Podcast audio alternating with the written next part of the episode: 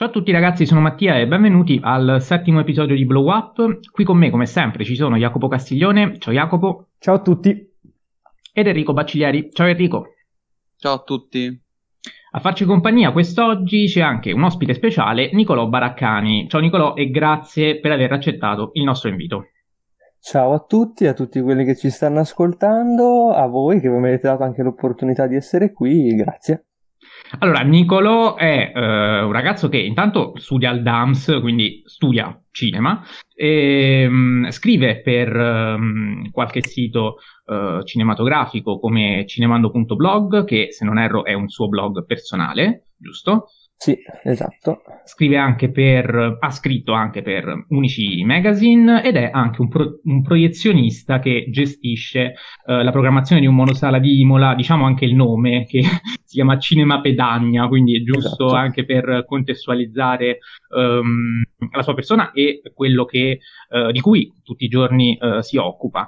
è un amante del cinema come noi e quindi abbiamo deciso di ehm, invitarlo al nostro podcast per avere anche il suo contributo in merito a un regista in particolare, quello che è il suo regista preferito, ovvero Quentin Tarantino. Quindi io direi proprio di eh, cominciare con una domanda a bruciapelo e chiedere eh, a Nicolò se Tarantino intanto è il suo regista preferito in assoluto oppure se la preferenza è limitata ai registi contemporanei. E poi gli chiedo proprio per cominciare uh, questa chiacchierata, uh, qual è tra le tante la caratteristica del suo cinema che più di tutte lo ha conquistato? Allora, mo- inter- domanda molto interessante, forse un po' normale, un po' di, di, Beh, cominciamo piano. di accoglienza. No, no, va benissimo, va benissimo. Poi mi aspetto già le domande un po' più ostiche dopo. Eh, allora, eh, rispondendo alla tua prima domanda, lo ritengo. Allora, fino a qualche tempo fa, se me l'avessi fatta, ti avrei detto in, il, più, il mio preferito di tutti, cioè non soltanto di quelli contemporanei. Poi ovvio che per come la vedo io, eh, anche su, su, temi come questo, diciamo su regista preferito, film preferito, ci sono sempre quei periodi, cioè se me lo chiedessi adesso ti direi cento altri nomi in base a, diciamo, alle scoperte che faccio, anche alle scoperte e riscoperte faccio ogni giorno, ogni settimana, ogni mese, sia per motivi di recensione, sia per motivi miei personali di interesse, di riscoperta. E quindi, per rispondere alla domanda, di sempre, di, di tutti i registi esistiti dalla nascita del cinema fino ad oggi. E è chiaro che eh, va un po' a periodi, cioè adesso ovviamente per, per questa puntata mi sono preparato, mi sono riguardato qualche film, quindi diciamo che è rinato un po' in me l'amore per, per Tarantino che ero un po' sopito dopo C'era una volta Hollywood, ovviamente, perché non ha fatto più film, non mi sono. Non, non, non, non eh, mi sono messo a riguardare dei film nel, nel frattempo. Eh, quindi ora ti direi, ora come ora ti direi altri registi. Però tipo? sì. Qualche eh, nome. Tipo qualche nome. Allora, uh, vabbè, se vogliamo andare proprio sui classiconi. Uh, andiamo su, su i Kubrick, su molto bene, a posto, basta, possiamo andare avanti. Uh, a posto, mi sono guadagnato il mio scherzo, posto. Scherzo, vai, continua.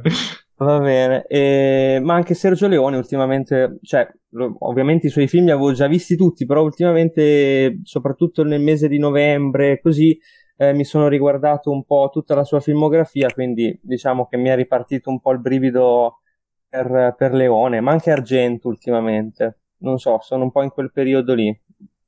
Un Due registi italiani, peraltro Leone che con Tarantino ha molto, sì, molto sì, a che fare, quindi non credo sia una coincidenza. E riguardo le caratteristiche del allora, suo cinema, anzi la caratteristica la del suo cinema che più di tutte.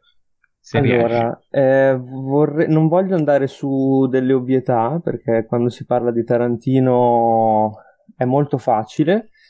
La cosa che a me piace di più del suo cinema è sicuramente sicuramente l'idea che lui ha eh, del, del, prodotto o comunque della sua filmografia.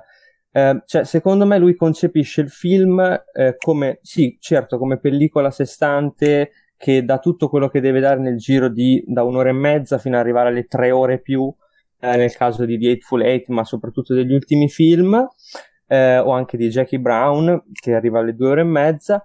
Eh, però io comunque mh, trovo nei, nei, nei, suoi film, secondo me, dei punti di contatto, degli elementi che, che ritornano molto spesso, a volte ci sono proprio dei personaggi che ritornano, questi, diciamo, questa ehm, interconnessione tra le opere. Non vorrei suonare molto fa- fan del, del, Marvel Cinematic Universe, che apprezzo, cioè non è che sto paragonando la filmografia di Tarantino a un progetto simile, però comunque eh, il fatto che eh, anche nel, nel, progetto, nel film eh, più atipico di tutti, si noti comunque qualcosa che riconduca ad altri film o comunque al suo stile, alla, alla sua poetica. Perfetto, guarda, direi che sei stato originale e, e puntuale, quindi assolutamente un ottimo esordio anche per te.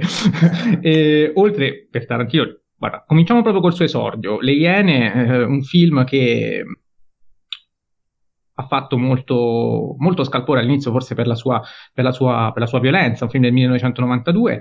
Um, ehm, chiedo a Nicolò e poi interpello anche um, Jacopo ed Enrico uh, se quello delle Iene rientra o può rientrare tra uh, gli esordi migliori, almeno uh, degli, dei registi contemporanei, um, oppure addirittura di tutti i tempi, perché no? Oppure se è uno di quei film che si apprezza solo a posteriori, uh, dopo aver visto i grandi capolavori, eh, guardi le Iene e vedi tutte le caratteristiche comunque dei, del cinema di Tarantino e quindi le si apprezza proprio perché uh, si è già visto altro. Tu cosa ne pensi al riguardo? Allora, secondo me è un esordio veramente con i fiocchi. Eh, so, c'è cer- certo c'è qualche, qualche, aspetto che andrà smussato, cioè che si smusserà poi con le pellicole. Con la pellicola subito dopo, guarda, ti faccio già subito l'esempio con Pulp Fiction.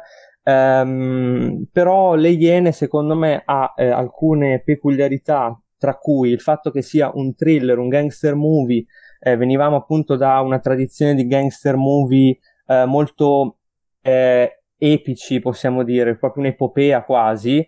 Um, basti pensare, per esempio, non so, uh, al, al, Padrino uh, oppure a tutto il lavoro di Scorsese. Quindi diciamo che è un thriller, secondo me, molto atipico perché uh, recupera, ehm, utilizza, possiamo dire, sfrutta il, il l'escamotage dei personaggi rinchiusi eh, in, questo, in, questo, in, un unico luogo eh, per dare vita a un thriller, secondo me, è un racconto che eh, dura un'ora e quaranta più o meno, ma secondo me ha un ritmo che molti altri film di Tarantino non riusciranno mai più a replicare, tra cui penso anche soltanto a quelli più famosi, eh, però diciamo che eh, come, non so, Jackie Brown, come Kill Bill, ehm, che sì, hanno un ritmo comunque sostenuto, ma secondo me eh, Le Iene riesce moltissimo in quello, riesce moltissimo nel lavoro di gestione degli attori, dobbiamo pensare che comunque Tarantino era un eh, regista al suo esordio e riuscire a gestire un mostro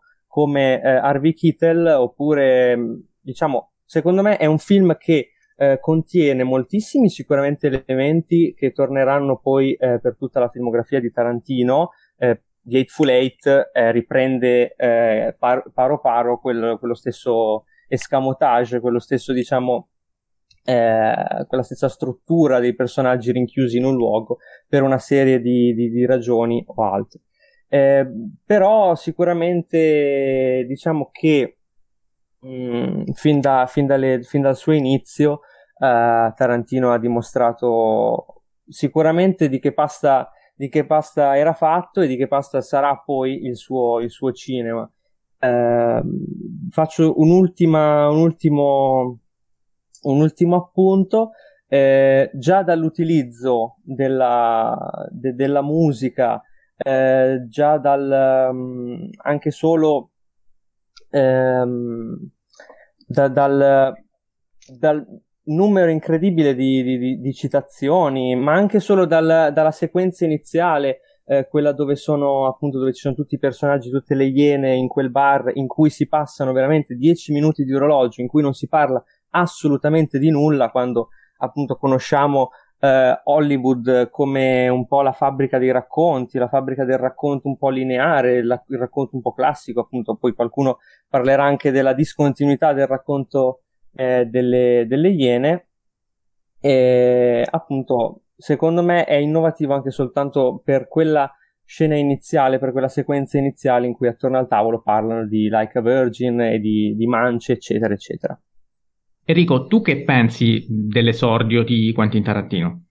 Ma penso che in generale Nicolò abbia già detto tutto, cioè alla fine condivido ogni singola cosa. È preciso che l'espediente del Kammerspiel è una cosa che torna in Dateful Eight e personalmente tra i due film quella in cui è più riuscita è forse proprio quest'ultimo. Però Le Iene, tornando al discorso che facevi tu, è forse sì uno dei migliori esordi della storia del cinema non solo dei registi contemporanei. Jacopo? Beh sì, eh, eh, Nico ha analizzato mm, diciamo, in gran parte questo, questo grandissimo esordio. Eh, io per, per, un caso l'ho, l'ho, visto proprio per primo e mi capita raramente di, di vedere il, per primo appunto il, l'esordio di un regista degli anni, degli anni 90 e qui ho trovato immediatamente la scrittura complessa, i dialoghi brillanti, il montaggio alternato che, che ha accennato prima Nico e poi quella messa in scena molto da palcoscenico che poi giustamente hanno, hanno detto che ritorna soprattutto in Deadful 8 e dove scorre il sangue, dove scorre la vita, la morte e tutto il resto. Eh, sapendo poi che, che, che, comunque andremo a finire in una tragedia in un modo e nell'altro. E, e, e nel farlo eh, si adoperano anche gli archetipi del, del genere noir. Quindi lo ritengo sicuramente un film molto molto valido un, un grande esordio allora, io torno da Nicolò eh, leggendo di quello che ha scritto Peter Bogdanovich su Quentin Tarantino eh, nel 2014, quindi eh, l'ultimo film, se non erro, è stato Django Unchained quando ha scritto eh, questa affermazione, vale a dire affermazione che io condivido ehm, in toto, ovvero Quentin Tarantino è il regista più influente della sua generazione. Secondo te è così? Uh, io non, personalmente non è il mio preferito uh, neanche della sua generazione, ce ne sono altri, ma uh, a livello di influenza secondo me è, effettivamente è giustissimo. Ehm, mi trova assolutamente d'accordo. Tu invece che ne pensi?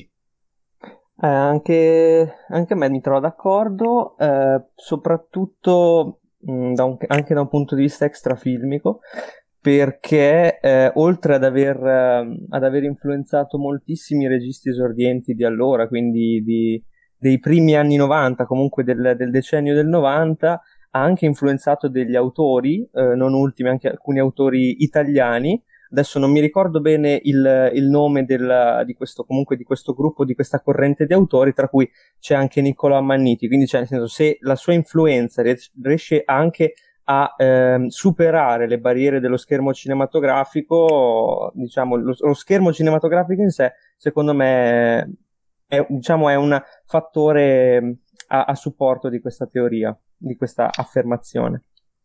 Peraltro Quentin Tarantino ha anche una, eh, una, particolarità che secondo me hanno veramente eh, pochi, cioè il fatto di riuscire a conquistare normalmente, oltre che eh, il consenso della critica, anche quello del pubblico, cioè è un regista veramente trasversale, popolare, che eh, arriva quasi sempre al, um, allo spettatore, al destinatario uh, del, del, film. Uh, tuttavia uh, ci è arrivato, adesso comincio anche a leggere qualche intervento dei nostri ascoltatori, um, anche un'opinione che um, non va tanto in, in questa direzione. ci scrive ad esempio The Stories che dice in generale Tarantino non mi piace per gusto personale e inevitabilmente per il fanatismo che gli si è creato attorno. È indiscutibile che abbia uno stile che non passa mai inosservato, oltre che una forte onestà nelle sue tematiche, ma credo che dopo i primi lavori abbia perso quella carica davvero travolgente che aveva, in particolare dopo Bastardi senza gloria, ehm, inserendo vaneggiamenti quasi autoreferenziali. Lo dico nonostante abbia apprezzato molto C'era una volta Hollywood, soprattutto per quel finale. Tutto il resto però mi sembra nettamente sopravvalutato, quindi qui The Stories apre un tema. Um, Tarantino regista sopravvalutato oppure no? Uh, do subito la parola a Jacopo perché so voleva intervenire al riguardo e poi facciamo un giro uh, con Enrico e anche torniamo al nostro Nicolò. Jacopo. Allora sì, ehm, allora probabilmente il suo, il suo, vaneggiarsi o comunque l'apparenza del suo vaneggiamento penso sia dovuto soprattutto alla, alla presa di coscienza che, che, lui ha acquisito in questi anni dello strumento cinematografico. Ovviamente la carriera lo ha portato ad alti livelli, anche alti budget e, e un controllo di produzione molto tarantinocentrico che per forza di cose lo ha, lo ha elevato eh, diciamo in maniera un, un, po più, un, po più, ampia.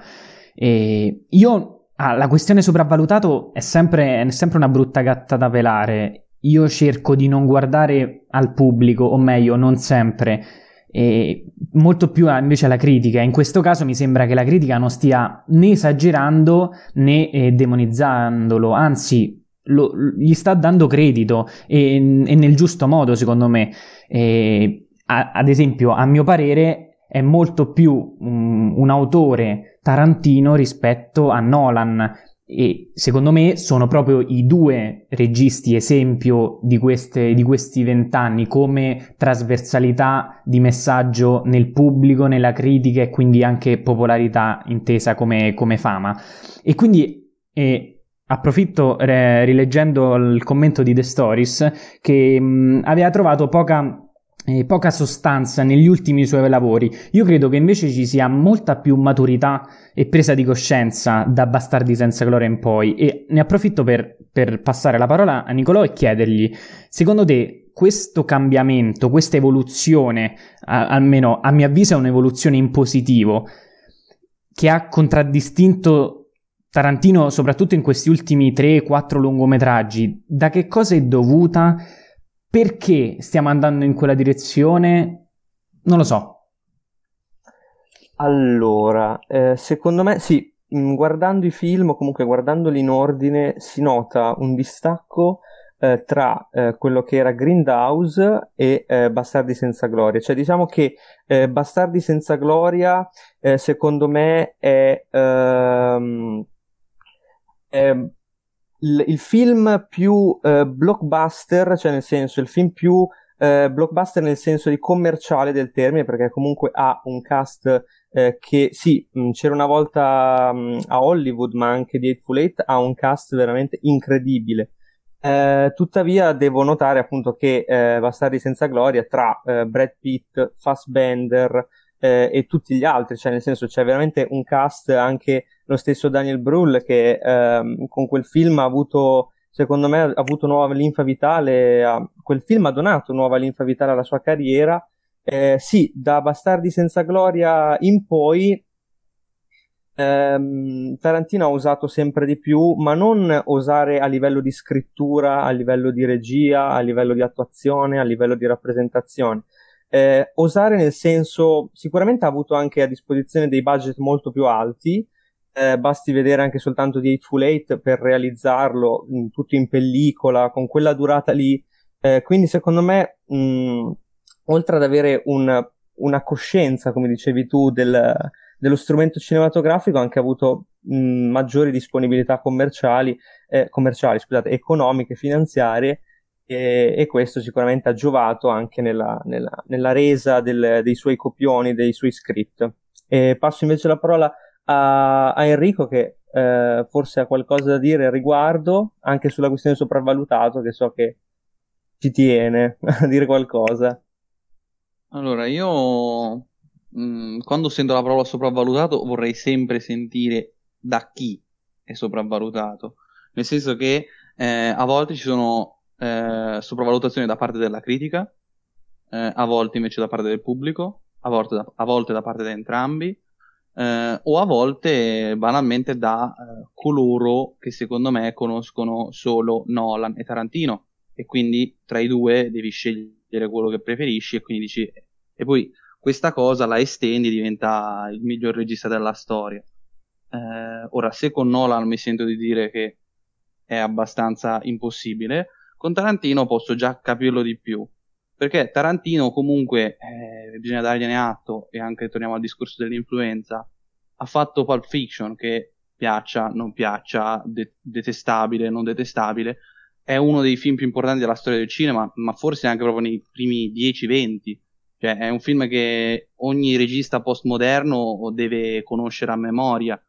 eh, è un film che eh, d'altronde ha fatto nascere l'aggettivo tarantiniano, cioè mm, sono pochi i registi che hanno l'aggettivo, come Fellini, Tarantino, anche Allen per certi versi.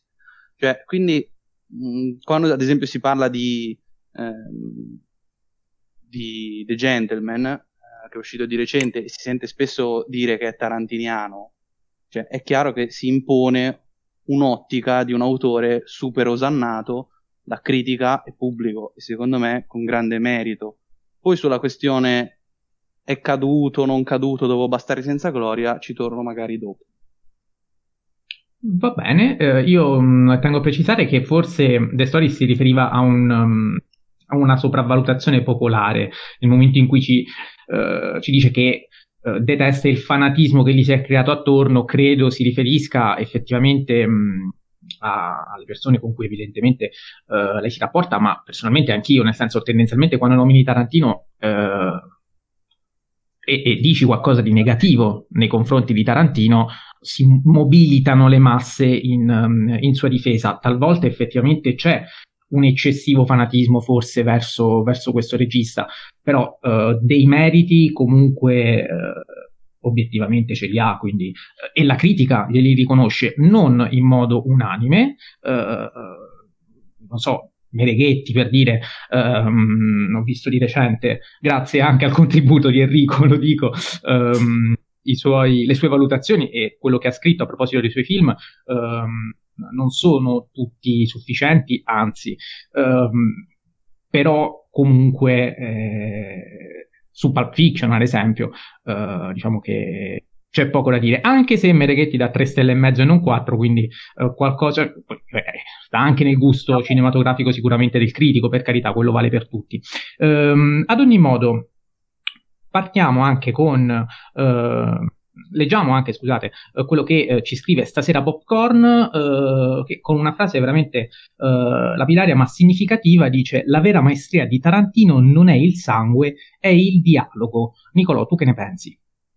Eh, mi ricollego a quello che dicevo delle Iene, eh, quel, mm, quella panoramica eh, attorno al tavolo, attorno alle Iene, all'inizio delle Iene, secondo me è eh, diciamo l'evento, comunque l'evento, la sequenza che costruisce tutto il film, che ti fa capire eh, i rapporti eh, senza però palesarteli in modo esplicito cioè ti fa capire i rapporti di forza, chi è sopra, chi è sotto, eh, ma ti fa capire anche che questi qua non è che siano proprio tutti questi, questi, questi santi, né questi santi né eh, queste persone colte, perché parlano eh, di, di Like a Virgin, appunto c'è lo stesso Quentin Tarantino che interpreta uno delle Iene, che dà una sua interpretazione personale della canzone di eh, Like a Virgin di Madonna, eh, inteso come eh, uno che ha eh, un pene grosso, comunque una fava grossa, non so se dica proprio fava nel, nel, nel film, io l'ho visto in lingua originale, non, non, mi, non lo so, eh, l'ho sempre visto in lingua originale, quindi non lo so, però diciamo che non sono i dialoghi, non, non, sono così densi di contenuto, cioè non sono dei dialoghi intellettuali, riflessivi che ti vogliono comunque eh, far aprire la mente, cioè sono dei dialoghi che uno si direbbe al bar con, con, degli amici proprio davanti a una birra, davanti a un caffè, cioè proprio una cosa molto amichevole, ma non è un eh, vagheggiare per dieci minuti perché si deve perdere tempo, no, già lì inizia una caratterizzazione person- dei personaggi. Abbiamo Mr. Pink che non vuol dare la mancia alla cameriera, non vuol dare la mancia alla cameriera, lui è una persona molto egoista e questo suo egoismo continuerà eh, per tutto il film. Quando vede che c'è Mr. Orange lì per terra dissanguato, eh, lui gli interessano prima i diamanti, salvarsi la pelle e mh, mm, non gli interessa minimamente quel, quel, ragazzo che sta morendo dissanguato alla sua destra, alla sua sinistra, comunque a fianco a lui. Quindi, diciamo, eh, il dialogo, secondo me, io concordo con, con, con stasera Popcorn, penso si, mi, spero si chiami così di non aver sbagliato sì, sì, stasera Popcorn. Ok eh, perché proprio non è il sangue, il sangue a volte viene detto, eh sì, ma Tarantino è famoso per, eh, e poi magari ho anticipato un tema per dopo, è famoso per le scene d'azione, per il sangue copioso, eccetera, per l- le, le, scene esplicite che si diverte a infilare nel, nei suoi film, ma secondo me il dialogo è la vera potenza di Tarantino. Lui nasce, secondo me, prima sceneggiatore e poi regista e è molto più bravo, secondo me, nel raccontare una storia, nel fartela, nel raccontartela per come vuole lui. Faccio un altro esempio sempre dalle Iene, eh, qui però entra in campo anche una, una, diciamo, una questione della regia ed è nel, nel, primo incontro, cioè comunque nel primo incontro dopo l'uscita di prigione tra il personaggio di Michael Madsen e eh, Joe, penso si chiami il capo, diciamo, della banda.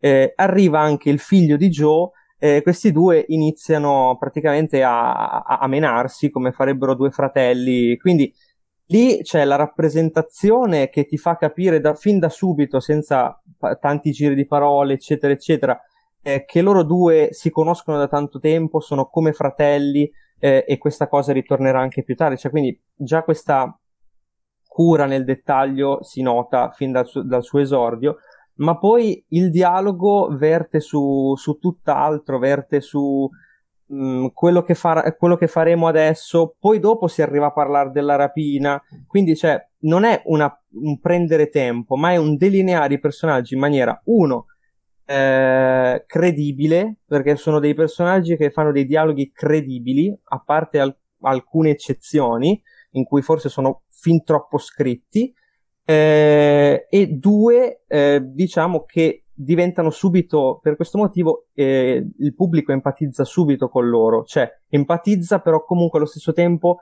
mantiene un certo distacco perché capisce che questi sono dei criminali, sono delle persone poco di buono, sono delle persone di cui non ci si potrebbe fidare quindi, però, un, cioè, da, da, un certo punto di vista, comunque eh, pende dalle labbra di questi personaggi, dai loro dialoghi e dai dialoghi di Tarantino. Quindi, questo non è da tutti, secondo me. Sì, certo, ovviamente i dialoghi barocchi sono uno dei, uno, dei suoi, uno dei, suoi, marchi di fabbrica, forse ancora più del sangue, quindi anche io sono d'accordo con quello che dice stasera Popcorn. Hai nominato uh, l'azione, e hai nominato il sangue, e, anzi in realtà ha nominato stasera Popcorn, ma noi lo utilizziamo adesso per spostarci su uh, uno dei film uh, in cui c'è forse più sangue, ovvero Kill Bill. Um, forse l'unico action puro uh, di Quentin Tarantino. Um, su Kill Bill c'è scritto Livia Cappetta che dice Kill Bill 1 e 2 semplicemente spettacolari e c'è scritto anche Nelson Nica che dice Kill Bill è il suo secondo miglior film, il primo a suo avviso è Pulp Fiction e anche uno dei migliori film d'azione della storia. Uh, siete d'accordo con questa affermazione? Comincio proprio da te Nicolò.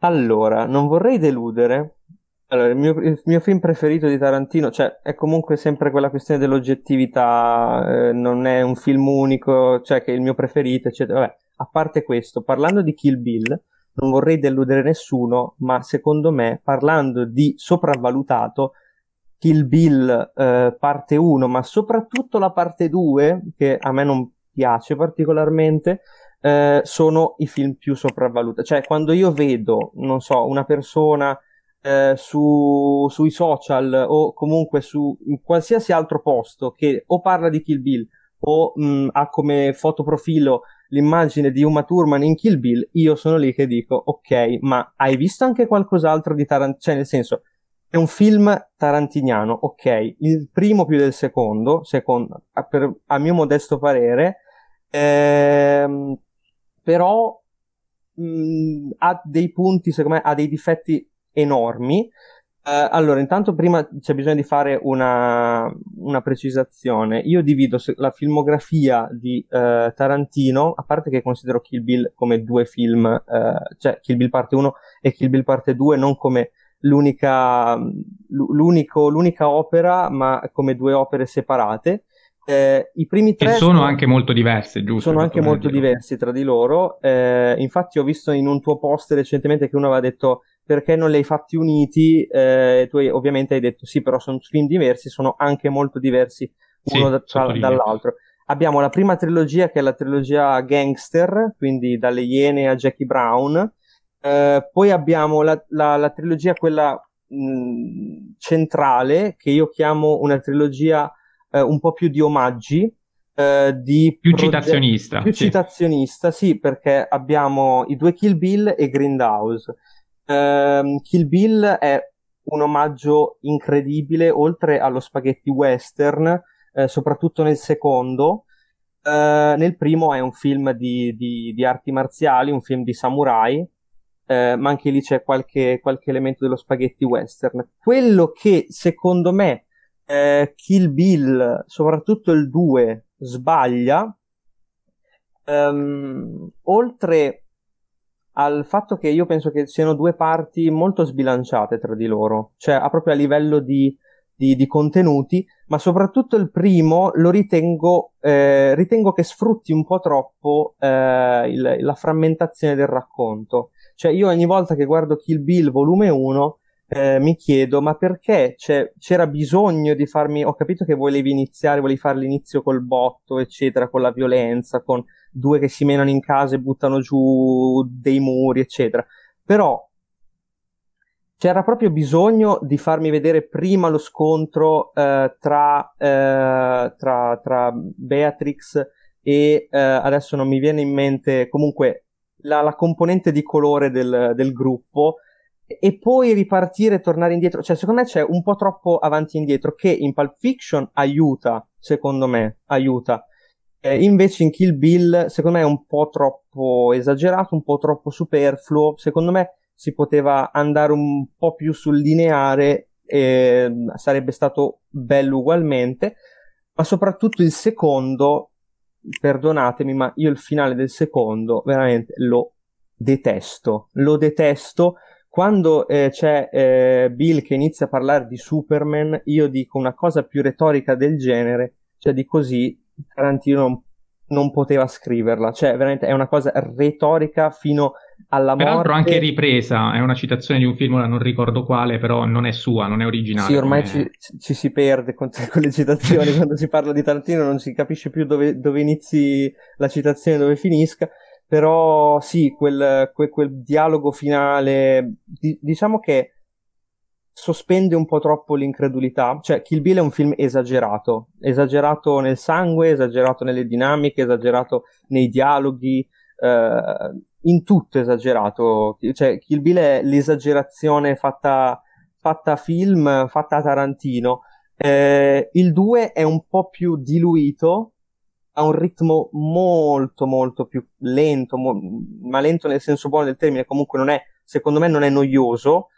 Eh, certo, in alcuni pezzi si perde in qualche lungaggine, però non, non è noioso. Eh, però rispetto alla prima parte che era tutto, tutto al vetriolo, c'è cioè proprio un montaggio serratissimo, eh, la seconda parte forse si prende un po' troppo tempo, dura un po' troppo e il finale è una qualcosa veramente re- di retorico, di es- fin troppo esagerato secondo me, cioè lui che spara dei colpi e la bambina non si sveglia, cioè non voglio parlare di incongruenze, di forzature eccetera perché eh, non, dopo non si finisce più, però comunque la sospensione dell'incredulità finisce fino a un certo punto e poi lei alla fine che la cosa più scontata lo uccide con uh, i cinque colpi, cioè con quella mossa lì che solo lei, a solo lei l'ha insegnata, eccetera, eccetera. Cioè, era stata introdotta nel film e viene utilizzata alla fine in modo molto prevedibile e io da, quando guardo un film di Tarantino mi aspetto un qualcosa di prevedibile. Quindi Enrico. questo. Kill Bill, eh. miglior film d'azione della storia, penso tu non sia d'accordo, ma dici allora qualche altro film d'azione degno di questo, di questo titolo.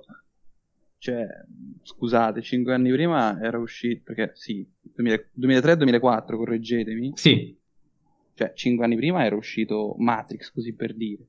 Cioè, mh, ora, è vero che quella è azione fantascientifica, mentre invece eh, Kill Bill è più azione in stile asiatico, però allora a quel punto vado a vedere un film asiatico. Lo stesso anno esce purtroppo... Old Boy di, di Parcianuk.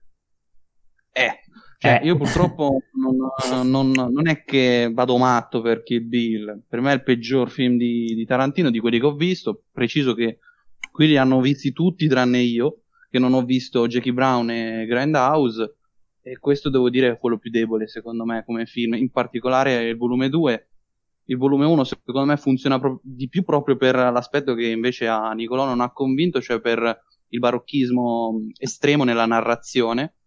Eh, adoro, io col fatto che sono un fan dell'animazione, adoro la sequenza in animazione del primo, in cui si parla del, del passato di uno dei membri. adesso non mi ricordo. No, quello, lo, quello lo adoro anch'io, era di Lucy Liu, cioè del, del personaggio di... Sì. Sì, sì, sì, sì, grazie. Eh, e ammetto che il piano sequenza, vabbè, storico di, del, della finale volume, del volume 1 eh, lo adoro, però anch'io sul volume 2 ho tanto da ridire su, sull'aspetto del, non, non, solo della retorica, ma io detesto anche il fatto che eh, quel finale, mh, cioè lei ci viene dipinta per tutto il film come una cattiva, cattivissima, eh, e io da una così mi aspetterei che ammazzasse a sangue freddo eh, davanti alla figlia per mostrare che è veramente cattiva. Uh, c'è chi invece lo interpreta in maniera diversa, cioè dicendo, eh, ma proprio dimostra che non è cattiva questo finale. Per me è, un, un'interpretazione un po' troppo forzata, secondo me. Eh, io non apprezzo per niente il volume 2. Il volume 2 mi annoia, eh, lo apprezzo a livello registico, quello, vabbè, ma con Tarantino difficilmente lo disprezzo a livello registico, ma non, non apprezzo a livello contenutistico. In generale è il film che disprezzo di più da questo punto di vista. Gli altri mi danno almeno da pensare. Jacopo. Bah, eh, io non conosco l'opinione di Mattia, ma mi sembra di aver capito che soprattutto in sì, Kill me la Bill, sto lasciando alla fine perché io fino Bill... adesso sto accumulando. soprattutto in Kill Bill volume 2 e tutti e tre finora almeno anch'io lo, lo, dico, lo dico in questo momento eh, abbiamo trovato una delle pellicole più deboli, almeno io la metto a pari con, um, con A prova di morte, secondo me sono le due, le due più deboli, eh, però in, invece ne sfrutto questa occasione per dire di un grande pregio che secondo me Kill Bill volume 1 soprattutto ha, ovvero l'essenza di una parte del cinema di Tarantino, ovvero quello di, di appropriarsi di un cinema, eh, diciamo, di exploitation, no? Sesso, droga, violenza, sparatorie, anche gangster, in questo caso n- non è gangster ma è sull'area orientale, lo sviscera questo, questo genere, lo smonta, lo ricostruisce e poi lo ripropone a un grande pubblico, e sottolineo grande, che soprattutto, eh, ricordiamo, film Kill Bill 2003,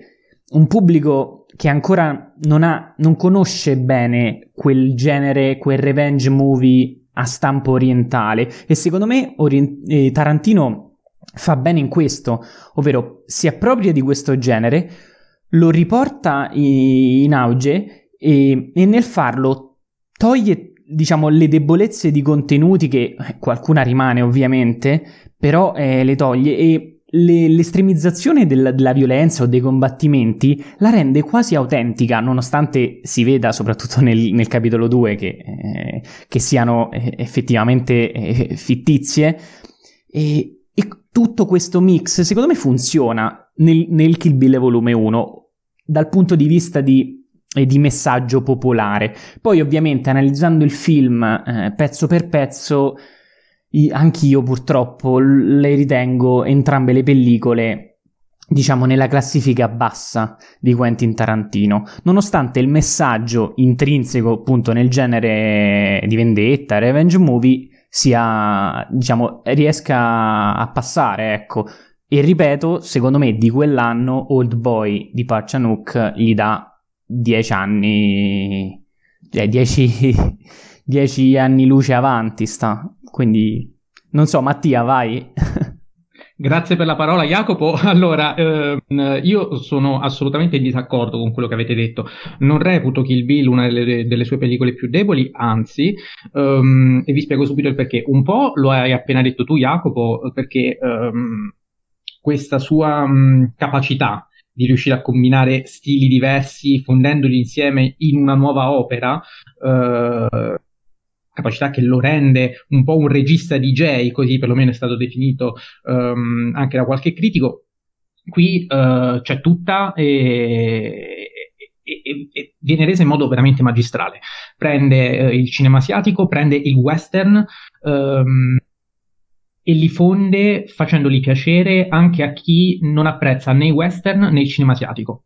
Uh, e questa come con un montaggio eccezionale, con un'estetica fantastica, con delle musiche pop ehm, che tendenzialmente non c'entrano né col cinema asiatico né col western e, e, e riesce a creare questo pastiche facendolo ehm, creando qualcosa di veramente diverso, di unico. Ehm, e credo che con Kill Bill sia uh, dico la prima volta che lo fa, anche se in Pulp Fiction già aveva fatto vedere qualcosa del genere, però in Kill Bill è proprio, um, è proprio più palese questa, questa, caratteristica, cioè emerge con più forza e a me questa caratteristica è forse quella che di Tarantino piace di più, quindi amo Kill Bill anche um, e soprattutto per questo e lo dico da non amante degli action movie, uh, quindi um, mi sorprendo anche nel, nel dirlo.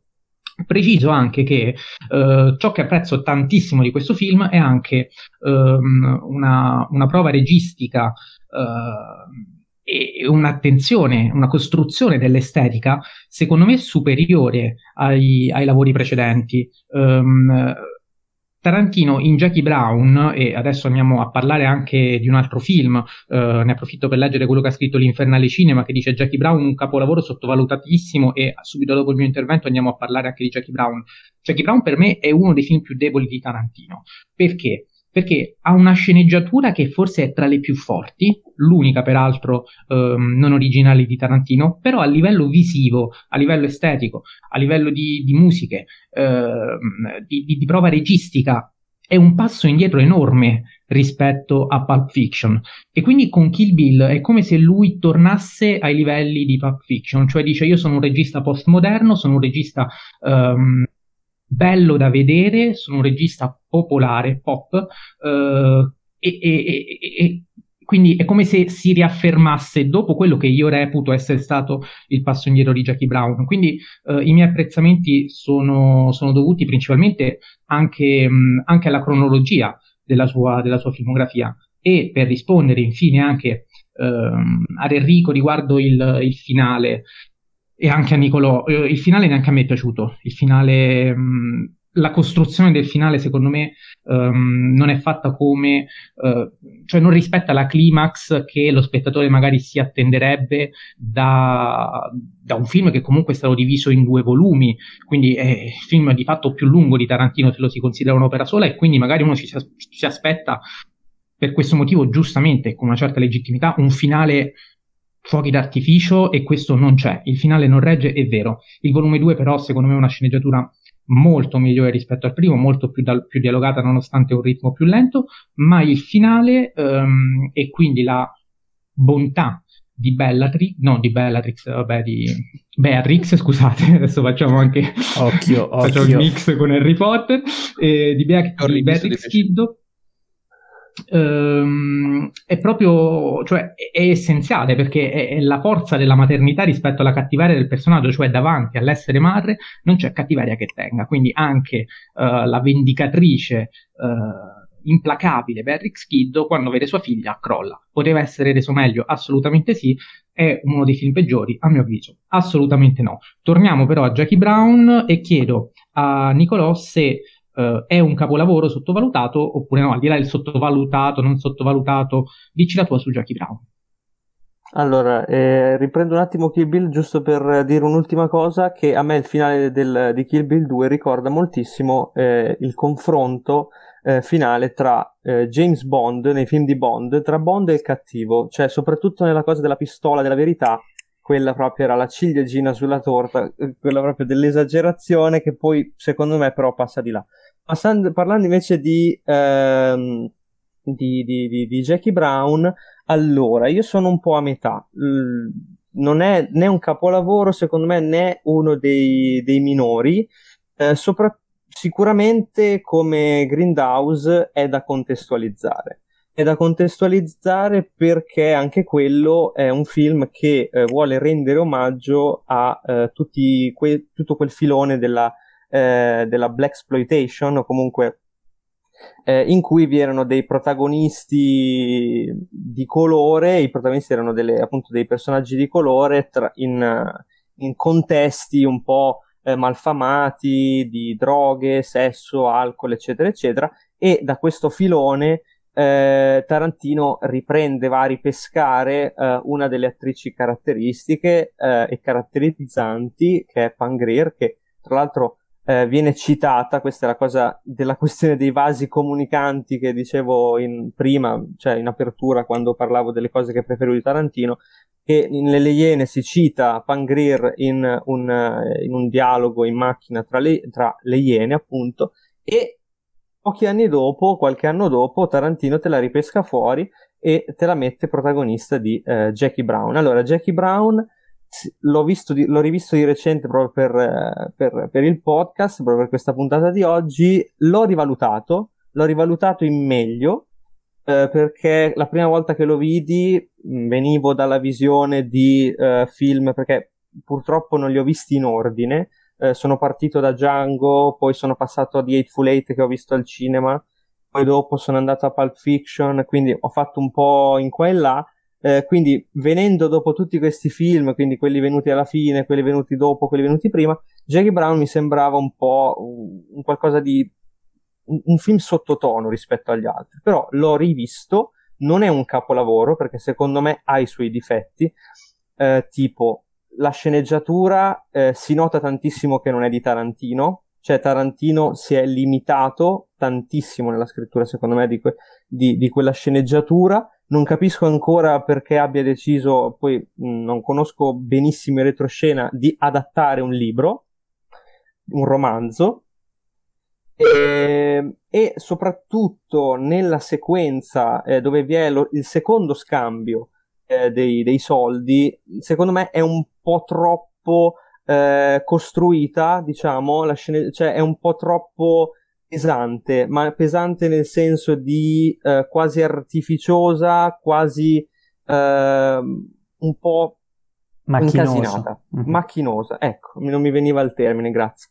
Eh, però il film ha, secondo me, eh, l'interpretazione migliore di, eh, nei film di Tarantino, sempre parlando di film di Tarantino, di Samuel L. Jackson. Secondo me il suo Ordell è il personaggio migliore eh, dei film, dei, dei film eh, di Tarantino in cui eh, è stato attore, diciamo, in cui è stato protagonista, eh, tra cui anche eh, Pulp Fiction e eh, anche, anche The Eightful Eight. Li ho, li, l'ho amato in entrambi, però in, in Jackie Brown non so, quel, quella coda di cavallo ha un perché particolare.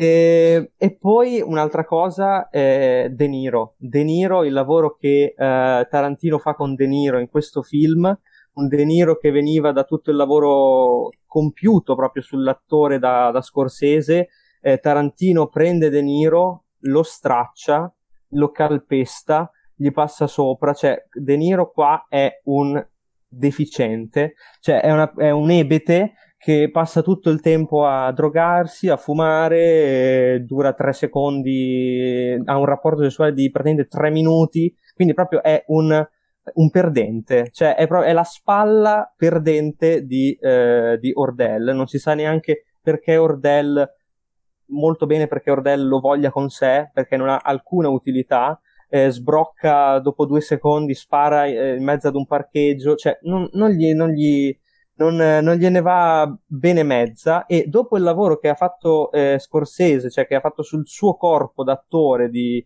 su De Niro, Scorsese per esempio, non so, in, um, in, in Goodfellas, quella, que, quella scena che ha fatto diventare fumatori migliaia di persone, secondo me, in cui quella, quella scena iconica in cui c'è, c'è De Niro che eh, prende la sigaretta e fuma, eccetera. Cioè, proprio lì è un vincente De Niro, anche se è un criminale, comunque mh, c'è quella, tutto il discorso sulla criminalità, eccetera, eccetera. Quindi il pubblico non è che empatizza così tanto, però eh, comunque lì era un divo, cioè De Niro è un divo.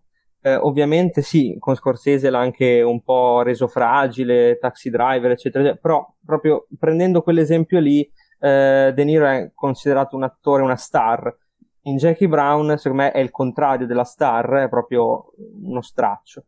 E, ehm, e poi la colonna sonora, secondo me, di Jackie Brown è una delle migliori di, uh, dei film di Tarantino. Quindi, da quando l'ho rivisto, sto ascoltando a ripetizione alcune tracce che sono veramente fantastiche. Come le collima, cioè come complementa la, la narrazione con quelle, con quelle tracce, insomma, è una cosa veramente strepitosa. Enrico su Jackie Brown.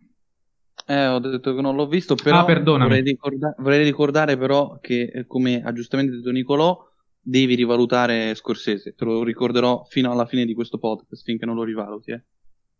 Sì, Segnalo. vabbè, tranquillo, tranquillo, tranquillo, non, non me lo scordo. io, io, lo rivedo, non prometto poi sul risultato. eh, Jacopo, Jackie Brown. Sì, come Nico, secondo me, è un film, un film medio, che non sta né, né, né, né, nei capolavori né nei film minori. È un, è un, classico, anni 90, personaggi carismatici, la regia è molto più pagata, molto più misurata rispetto al solito e um, il racconto lo fanno lo fa questa diciamo questa sceneggiatura a incastro però è vero molto macchinosa forse nel finale eh, diciamo nella parte finale e ricordo che siccome Nico ha, ha citato De Niro perché quel personaggio in Jackie Brown è favoloso io vi ricordo un altro personaggio di De Niro e coprotagonista, anzi non è nemmeno coprotagonista, è quasi un, una comparsa ed è in Brasil di Terry Gilliam. Non so quanti di voi lo hanno visto il film e so che forse Mattia lo, lo deve ancora recuperare e lo recupererà a breve, ma secondo Proprio me... in settimana ce l'ho in programma, sì. Bravissimo. Bravo. Secondo bravo, me bravo. Quei, questi due personaggi, quello in Jackie Brown e quello in Brasil, settano la, l'asticella a De Niro come uno dei migliori attori in generale di sempre, sia nell'universo scorsese, mettiamola così, sia come personaggi completamente al, in antitesi con, i, con, il suo ruolo chiave, ma comunque in parte e comunque molto molto competenti e molto bravi. E in questo De Niro rientra tra i miei favoriti. Quindi Jackie Brown è questo. Molto bene, Nicolò, ti giro la domanda che eh, ci ha fatto Giuseppe Arcieri, ovvero che ne pensate di Grindhouse? Allora, Grindhouse l'ho visto giusto, giusto, giusto ieri sera, anche quello era uno dei, dei film, secondo me è il vero film eh, minore di, di Tarantino. Proprio. Sì, concordo. Cioè, se bisogna trovare proprio il pelo nell'uovo e dire qual è il film minore di Tarantino, Grindhouse. Ma minore non nel senso di eh, film riuscito o meno, cioè è un film riuscitissimo secondo me, ha qualche difetto, forse una, ehm, delle meccaniche un po' troppo ripetitive, però anche quello, come Jackie Brown, va, eh, diciamo, eh, contestualizzato all'interno di un'iniziativa che è quella del, del Grindhouse. Infatti il film poi eh, è, si chiama Grindhouse Death Proof, quindi a, a prova di morte, che era appunto questa iniziativa di Tarantino e eh, Rodriguez, eh, Robert Rodriguez, che è praticamente un suo allievo, eh, diciamo sulla, eh, un suo allievo anche abbastanza esplicito in alcune, in alcune sue caratteristiche, eh, che recentemente abbiamo visto in, in The Mandalorian, la regia di uno degli episodi che mi sono piaciuti di meno, quindi giusto proprio per una postilla, e poi è uscito anche il suo nuovo film. E appunto questa, questa iniziativa eh, che mh, riportava in auge comunque proprio per il discorso eh, che facevamo prima del prendere un genere o comunque un filone, smontarlo e eh, ri, ridarlo in pasto al grande pubblico, al grandissimo, al grandissimo pubblico, eh, anche Grindhouse fa parte di, mh, diciamo, di, di, di, quel discorso, può essere incluso in quel discorso, eh, dal, cioè, dal, momento che eh, vuole, è una grandissima citazione, un grandissimo rimessa in discussione, possiamo dire, del, de, de, de, sia degli slasher, ma anche eh, di, film come i film d'exploitation, i film con gli zombie, uh, un po' i B-movies, cioè questa idea del Grindhouse che erano questi cinema in cui tu al prezzo di un biglietto potevi guardarti due film, di solito dei filmacci, ma anche dei filmoni o comunque dei cult che sono stati rivalutati poi col tempo come film di Fulci, film di Lenzi, eccetera, eccetera. E eh, se Planet Terror è più un qualcosa sullo zombie movie, sul filone zombie movie, eh, eh, Death Proof, prova di morte, è uno slasher fatto e finito, con l'eccezione che nel finale non c'è eh, la, la, la, ragazza che si salva, non c'è eh, la ragazza vergine che eh, si salva dalle mani del, dell'assassino, come negli slasher eh, classici, eh, quelli un po' alla Mario Bava, possiamo, possiamo dire, proprio per citare un, un nome piccolo, eh, in cui Tarantino, secondo me, dà vita a un'altra icona, un, perso- un, altro personaggio iconico che è Stuntman Mike, interpretato da un Kurt Russell veramente, veramente fantastico che secondo me eh, veste i suoi i panni di Stuntman Mike o comunque c'è una citazione a Stuntman Mike anche in C'era una volta Hollywood nel suo personaggio. Secondo me cioè, ha un po' i panni dello, dello stuntman o comunque con quella giacca con tutte queste toppe così così ed è un, un maniaco eh, un horror maniac che eh, ha, eh, presenta una, secondo me, un, una caratterizzazione molto, molto freudiana. Ah, mm, diciamo, buttiamo questa parola che viene forse un po' troppo utilizzata eh, ultimamente, ne, recentemente. Eh, cioè, c'è anche una, una concezione della macchina eh, che appunto questo Stuntman Mike utilizza per uccidere le sue vittime come andandole contro a eh, 200 km orari, sfondando tutto, eh, tagli- tagliuzzando braccia, gambe, cioè proprio nella collisione si spezza di tutto e in questo eh, Tarantino è molto bravo nel costruire le sequenze proprio quelle un po' più splatter, un po' più gore, cioè proprio in questo film Tarantino recupera quella eh, corporeità, cioè proprio quella fisicità, quella ehm, quella morbosità dello studio del corpo umano, dei suoi liquidi corporei, c'è proprio una cosa quasi ripugnante secondo me.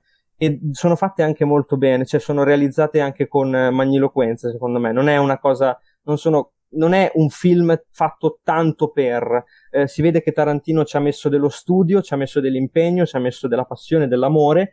Eh, appunto, ritornando alla questione di uh, Stanman Mike, eh, c'è questa, mm, questa, questa, questa, sequenza in cui lui è seduto sulla macchina e eh, praticamente, non so se avete presente le macchine americane che sul davanti hanno eh, lo, lo, stemma della casa eh, un po' in rilievo, c'è tipo il cavallino, eh, adesso non sono un esperto di macchine, cioè, però viene, c'è questa coincidenza in questa, in questa sequenza specifica della, questa sembra tipo una papera, una paperella di gomma eh, quasi a rappresentazione, a simulacro eh, del, del, pene di, di Kurt Russell. Si vede che un, lui o è un uomo impotente o ha avuto qualche, diciamo, non fa colpo sulle ragazze, cioè sulle, sulle donne, cioè quindi lui le caccia, con, le, con, la sua macchina le prende, prende le loro vite e, e niente. Cioè, secondo me Grindhouse è un film minore, però riesce in molte cose, anche nella, nella creazione proprio dell'estetica nella ripresa della pellicola che si disfa, comunque che ha un, un'usura, cioè i tagli di montaggio molto raffazzonati, ma volutamente raffazzonati, e lì si passa un po' dall'altra parte, secondo me, perché i difetti della pellicola rischiano di essere ricondotti a eh ma è fatto apposta perché è il film che è fatto male cioè deve essere fatto un, modo, un po' in modo pecoreccio un po' in modo eh, raffazzonato proprio quindi c- c'è questo. Guarda, ti interrompo per bilancio. farti un'altra domanda perché uh, Grindhouse um, a prova di morte è diviso in due parti, nel senso uh, c'è la prima parte che riprende anche quello che è stato lo stile di, uh, cioè che è lo stile di, di Rodriguez nel suo um, A Planet Terror. Ma la seconda parte poi invece è pulitissima, cioè viene via tutto lo sporco che era stato inserito nella prima parte, Um, cambia anche, se vogliamo, la storia, completamente diversa, nel senso c'è sempre Stuntman Mike, ma... Um, sì, cambia il punto di vista. Esatto. L'ocula- l'ocularizzazione della storia, diciamo. Io ti chiedo perché il cambio di formato, il cambio di fotografia, il cambio completamente di stile, perché sembrano due film messi in uno, cioè c'è il primo raffazzonato, tutto quanto, il secondo invece è un film apparentemente normale, parlo ovviamente dell'aspetto, dell'aspetto, estetico, cioè io una cosa che forse un po' mi ha infastidito è che non sono riuscito tanto a, a, a digerire nella visione, per quanto poi comunque ci si abitua, um, è il cambio così netto e improvviso e a mio avviso anche un po' emotivato, perché secondo me si poteva proseguire anche con, con il primo modo, ovviamente c'è in mezzo uno spezzone in bianco e nero, però poi c'è il cambio netto, tu che ne pensi? E poi ovviamente do anche la parola a Jacopo.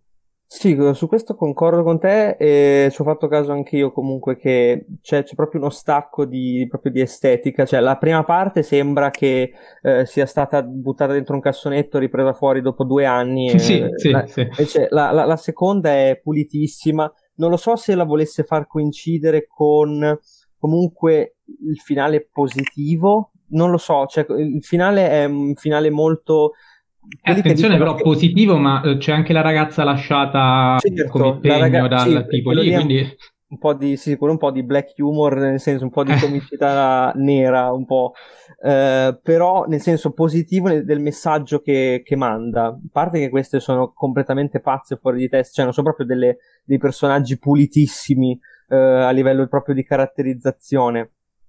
Però eh, quando appunto dicono che ci sono molte critiche che dicono che Tarantino è misogino, eccetera, eccetera, secondo me il finale di Grindhouse annulla questa, questa, questa concezione di Tarantino, ma anche il fatto che ehm, comunque anche solo in C'era una volta Hollywood, cioè il ruolo di, di Sharon Tate, cioè il, il, modo in cui lavora sui personaggi femminili non è proprio quello che, cioè un modo misogino, come non lo chiamerei proprio così. Eh, non so se sia appunto per questo, questo messaggio positivo che vuol dare il finale, se no non riesco veramente a spiegarmelo neanche io. Jacopo, tu che ne pensi anche di, di questo doppio formato? Ma eh, mi, mi collego alla, alla, misoginia che ha citato Nicolò. Guarda, l'unica, diciamo, eh, svolta per cui io posso eh, giustificare questo cambio, secondo me un po', un po' drastico, un po' eccessivo, un po' estremo, è e un ribaltamento di, di contenuto, un'emancipazione, diciamo, perché eh, le, le, ragazze nella prima parte del film eh, sono, fanno molto l'occhiolino a, mm, a, all'altro sesso, al loro estro femminile perché vogliono conquistarsi un, un posto dove vivere, un, un, futuro, mentre l'uomo, in questo caso Stuntman Mike, è molto più cosciente, più pagato, prevede le loro mosse, già sa come andrà a finire. La seconda parte è, comple- è un ribaltamento completo perché le ragazze diventano donne e, e il film si trasforma un po' in un, in un giocone con cui, con cui, Tarantino, secondo me, eh, sfoga, sfoga, le sue passioni cinematografiche. E in questo caso voi avete parlato appunto de, dei film Grindhouse, i film quelli un po' d'exploitation, quindi che, che giocano su, sulla violenza, sul sangue. Quindi sì, è un ribaltamento soprattutto di, di reparto visivo e anche un minimo di contenutistico Ovviamente secondo me è troppo, non è, non è giustificato, però è, è, forse la pellicola minore di Tarantino? Forse sì, ma non è sicuramente insufficiente, anzi. Enrico, torno da te eh, non per Grindhouse che so eh, non hai visto, ma per leggerti alcune eh, delle osservazioni che ci sono state fatte ehm, e che riguardano Pulp Fiction e C'era una volta Hollywood. Allora, intanto uh, ci scrive Progetto Caos che dice: Avete fatto caso che nella scena dell'uccisione di, Bre- di, Brett ci sono già i buchi nel muro prima che la sparatoria finale avvenga? Uh, questa sì, è una dei, dei degli errori celebri di, di Quentin Tarantino. Um, peraltro io alla prima visione no, assolutamente non l'avevo notato, poi dopo sul web è spuntato fuori e questo sicuramente è un dettaglio, un dettaglio curioso e interessante che vale la pena sottolineare. Um, ma ci dicono anche le storie di Buzzi che dice io metto nella mia top 5 c'era una volta Hollywood e Pulp Fiction sopravvalutato. S.K ci dice c'era una volta Hollywood, migliore di Pulp Fiction, molto più intimo ed emozionante. E infine Davide Perna dice: uh, C'era una volta Hollywood, è uno dei suoi migliori film. Uh, cosa ne pensi anche rispetto a Pulp Fiction, che è generalmente considerato uh, il suo capolavoro? Vabbè, eh, mi sembra di... che tu stia anticipando qual è il mio film preferito del regista, cioè, che è ovviamente Pulp Fiction, è il film con cui ho anche conosciuto eh, il regista italo-americano. Dunque, eh, personalmente io ritengo che è giusto avere le proprie idiosincrasie, i propri scheletri nell'armadio, è giustissimo, però bisogna dare atto che La Palma d'Oro del 94 è eh, uno dei film più importanti della storia del cinema, come dicevo prima. E, e se vogliamo, Pulp Fiction è anche il film in cui tutte le cose della sua poetica ci sono e sono quasi estreme. è fatta eccezione per il revisionismo che non abbiamo ancora toccato, che inizierà da Bastardi senza gloria eh, e che c'è eh, nel citato eh, C'era una volta Hollywood che anticipo già è nella mia top 3 eh, non dico dove così lascio un po' di suspense magari eh, quindi eh, io non è che io con un Tarantino poi faccio veramente fatica a dire qual è il migliore oggettivamente. Cioè, e qui cito um, Gabriele Niola il critico eh, uno dei critici che scrive per Bad Taste. Eh, cioè, eh, Niola dice se devo fare il compitino e dire qual è quello, che, quello oggettivamente più importante, ovviamente è Pulp Fiction. Se invece si può stare a discutere su quale preferisci, su perché, allora è chiaro che eh, poi uno può apprezzare c'era una volta Hollywood come può apprezzare anche eh, Grindhouse che non ho visto però sulla fiducia dico che è un bel film visto che per me Tarantino non sbaglia quasi mai anche con il Kill Bill che prima ho eh, criticato, eh, comunque il film è godibile eh, entrambi i volumi, quindi non mi sognerei mai di dire che Tarantino ha fatto un film insufficiente. Eh, Pulp Fiction per me è, uno di quei film che quando lo vedo ogni volta rimango sbalordito di come questo genio al suo secondo lungometraggio abbia mai fatto un film così grande. Ecco, forse questo è il secondo miglior lungometraggio della storia. Bisognerebbe andare a guardare bene tutti. Eh, questa è un'interessante ma... statistica. Sì, in effetti nessuno, tutti si chiedono qual è il migliore esordio, ma nessuno si chiede qual è il miglior secondo film. questo anche potrebbe perché, essere. Anche perché il secondo film, e questo sarà un ragionamento che sicuramente faremo nella, nella puntata della New Wave Horror, il secondo lungometraggio è sempre quasi uno dei più difficili perché devi, devi cercare di mantenere le, le aspettative che hai settato nel tuo primo film. Ovviamente sto parlando dei registi bravi, eh, non sto parlando dei registi scarsi. Eh, e quindi eh, devi saper mantenere l'aspettativa, ma un certo, in un certo senso non devi scadere nelle banalità, nel, nella ripetizione. E invece con Pulp Fiction per me ha continuato il discorso con iniziato dalle Iene e quasi l'ha rivoluzionato ulteriormente. Cioè, quindi per me Pulp Fiction è proprio l'esempio di come cavolo bisogna fare un secondo lungometraggio. Jacopo, uh, c'era una volta Hollywood e Pulp Fiction? Su Pulp Fiction mi limito a dire che, che sicuramente sottoscrivo tutto, tutto quello che, che, detto, che avete detto voi. E sì, probabilmente è il film più iconico, il film più, più come dice, come dice Rico, più oggettivamente importante perché ha segnato eh, la storia del cinema, senza dubbio. Eh, quella palma d'oro, l'Oscar alla sceneggiatura, cioè, stiamo parlando di, di, un film enorme. Per quanto riguarda C'era una volta Hollywood, eh, ne abbiamo parlato anche nella, nella prima puntata del podcast. secondo me è uno, è uno, dei suoi migliori. Un, probabilmente questi sono i suoi due migliori film, secondo me, ma ce, ce, ne sarebbe da parlare, da parlare ore. C'era una volta Hollywood, è, è, è, tutto Tarantino e niente Tarantino, perché riesce, riesce a fare per due ore e mezza eh, una cosa che, che apparentemente non aveva fatto, cioè raccontare una storia per nostalgia, per sottrazione, per, per ambientazioni, per musiche, eh, molto lentamente, ma, ma, non, ma non, che provoca, provoca lentezza, noia nello spettatore, anzi entusiasmo ancora di più fino al, a, al climax finale eh, che tutti conoscete. Quindi due, sicuramente questi due che, che tu hai citato, Mattia, sono secondo me due dei migliori film di Tarantino. E Nicolò. Allora, eh, non nascondo che eh, Pulp Fiction è eh, il mio film preferito di, di, Tarantino, manco a farlo apposta, non volevo essere così normaloide, però vabbè, eh, mi tocca, mi, tocca, farlo, eh, mi tocca esserlo, sottoscrivo tutto quello che avete detto, ehm, aggiungo soltanto che eh, secondo me ehm, il, appunto ricollegandomi alla questione del secondo capitolo, con il primo eh, Tarantino ha lanciato il sasso, con il secondo e si è creato il primo, eh, diciamo, il primo cerchio eh, da, questo, da questo lancio, con Pulp Fiction il cerchio è diventato estremamente più grande, quindi abbiamo eh, molteplici storyline, abbiamo una frammentazione ancora più eh, marcata del, del, racconto. Ecco, l'unico difetto, ma questa è una cosa forse anche ogget- eh, soggettiva, perché posso riconoscere perché l'abbia fatto, eh, io odio alla follia proprio eh, la parte, eh, e secondo me la ritengo anche un errore a livello di ritmo, poi eh, ci sarà magari da discutere, eh, tutta la parte tra, con Bruce Willis, in cui Bruce Willis torna al motel dalla fidanzata.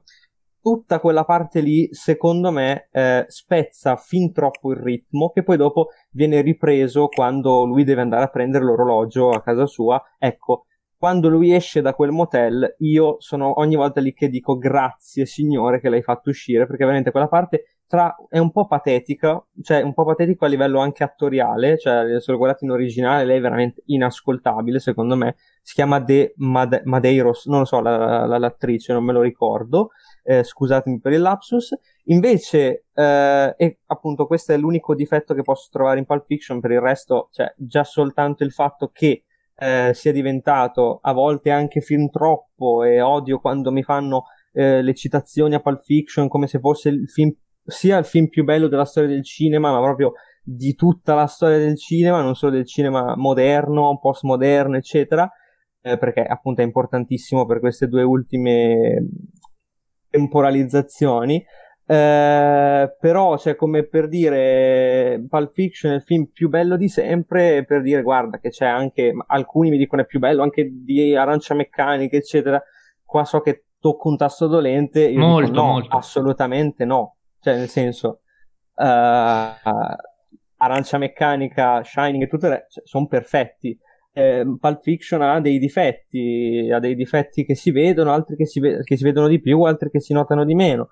Eh, invece c'era una volta Hollywood, secondo me recupera eh, la questione del, della coppia, della coppia che scoppia, del buddy movie, eh, che era stato appunto, che è uno dei, dei, dei leitmotiv principali della, del, di, di, di, di Pulp Fiction. Eh, tra l'altro, in C'era una volta Hollywood c'è il mio, il mio Brad Pitt preferito, cioè nel senso eh, la mia interpretazione di Brad Pitt preferita è quella di C'era una volta Hollywood, in cui riesce veramente a far sfigurare anche, anche DiCaprio, secondo me. Infatti l'Oscar è stato meritatissimo e ci voleva Tarantino per farglielo vincere dopo anni e anni di, di carriera tra alti e bassi. Ehm, secondo me, eh, C'era una volta Hollywood è la fine di un percorso, cioè è il film che riunisce tutti gli elementi, o comunque quasi tutti gli elementi, eh, dei, dei, film, sempre secondo quel discorso che continuo a ripetere perché secondo me è molto importante, dei eh, vasi comunicabili, cioè comunicanti, scusate. Eh, quindi abbiamo il revisionismo storico nel finale che io ho, ho adorato perché proprio lì è la fine di questa lettera d'amore di Tarantino che avrebbe voluto che il cinema fosse continuato, non, non, non, non avesse intrapreso quella, quella, strada un po' di declino, ma che poi declino tanto eh, lo è per certi versi, ma mm, secondo me non è un declino eh, completo. Comunque, eh, quella disillusione che eh, la Hollywood, eh, che Hollywood ha intrapreso dopo appunto un evento come eh, l'omicidio da parte della setta di Manson di eh, Sharon Tate e degli amici. Eh, e poi contiene anche eh, tutto quel, quel discorso dello spaghetti western o comunque dell'attore americano che eh, va in Italia perché in Italia è, uscito, è scoppiato questo nuovo filone eh, si fanno i film in cui vengono chiamate le, le, le, star, le star hollywoodiane in declino come eh, il nostro Rick Dalton, quindi c'è eh, tutte le varie citazioni ai film di, di, Leone, di Corbucci, cioè poi i manifesti, i poster che ritraggono DiCaprio, eh, i poster un po' d'epoca, finti poster d'epoca che ritraggono DiCaprio eh, tipo in un film come Giù la testa, cioè nel senso con titoli tipo Giù la testa, Django, eccetera, eccetera, eh, secondo me fanno anche parte di quel discorso di uh, citazionismo e uh, anche un po' lettera d'amore al cinema, agli spaghetti western, che aveva già fatto anche in Django Unchained, che è un grandissimo omaggio al cinema di Corbucci.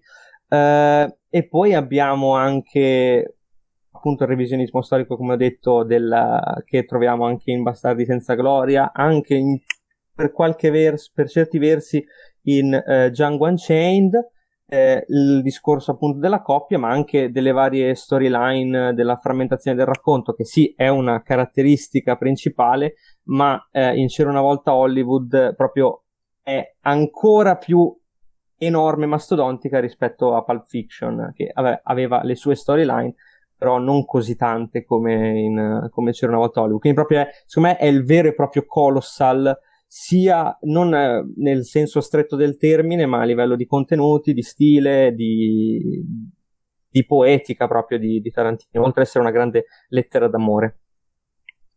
L'altro film con uh, un finale evidentemente ucronico e revisionista, uh, l'ho già detto Nicolo, è Bastardi senza gloria. Uh, Enrico, ti chiedo quale finale hai preferito proprio a livello strettamente ucronico, cioè quindi quale revisione hai apprezzato di più, se la salvezza finale di Sharon Tate o la morte di Hitler um, a teatro e di tutti i nazisti ovviamente. E, e un commento uh, sul film del 2009 di Tarantino.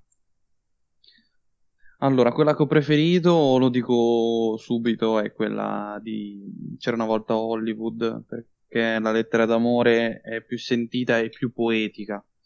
Eh, di Bastare senza colore invece c'è più un, un ragionamento eh, ideologico, cioè il voler uccidere eh, un personaggio che eh, è morto diversamente rispetto al film, ma ucciderlo con il cinema, non solo con il cinema a livello, eh, nel senso che nel film muore, ma col cinema nel senso che muore al cinema. Eh, e soprattutto con la, la, pellicola che va in fiamme, eh, una peculiarità che eh, insomma ha, ha, generato non pochi problemi eh, nella storia del cinema, la, la, non so se lo sapete questo, ma eh, l'infiammabilità della pellicola ha generato non solo i famosi disguidi in cui i cinema andavano a fuoco, ma anche... Grandissime perdite. Esatto. Eh, molti film sono andati proprio persi e non, non sono reperibili perché sono stati bruciati le, le poche pellicole che c'erano. E, e, quindi è molto interessante, secondo me, dal punto di vista eh, intellettuale, ehm, per quello che prima dicevo che gli altri film di Tarantino mi stimolano una riflessione eh, cerebrale, al contrario invece di Kill Bill che oltre al piacere epidermico del, dell'azione eh, non, non, non, mi, non, mi da, non, mi, lascia molto, ecco. Eh, però una cosa che non mi piace di Bastardi senza gloria eh, è proprio il barocchismo, cioè una delle cose che, una delle peculiarità che più apprezzo di, di Tarantino in questo film secondo me è qui appunto uno scheletro degli armadio di, che dicevo prima. In questo film lo trovo esasperato fino a midollo la scena super acclamata apprezzata da tutti del 3 io non la sopporto. Mi annoia a una certa non vedo l'ora che, eh, tiri, che il buon Fassbender tiri fuori le dita così almeno finisce la scena perché è veramente cattivissimo, cattivissimo. Io, io davvero quella scena non la sopporto, dura un casino.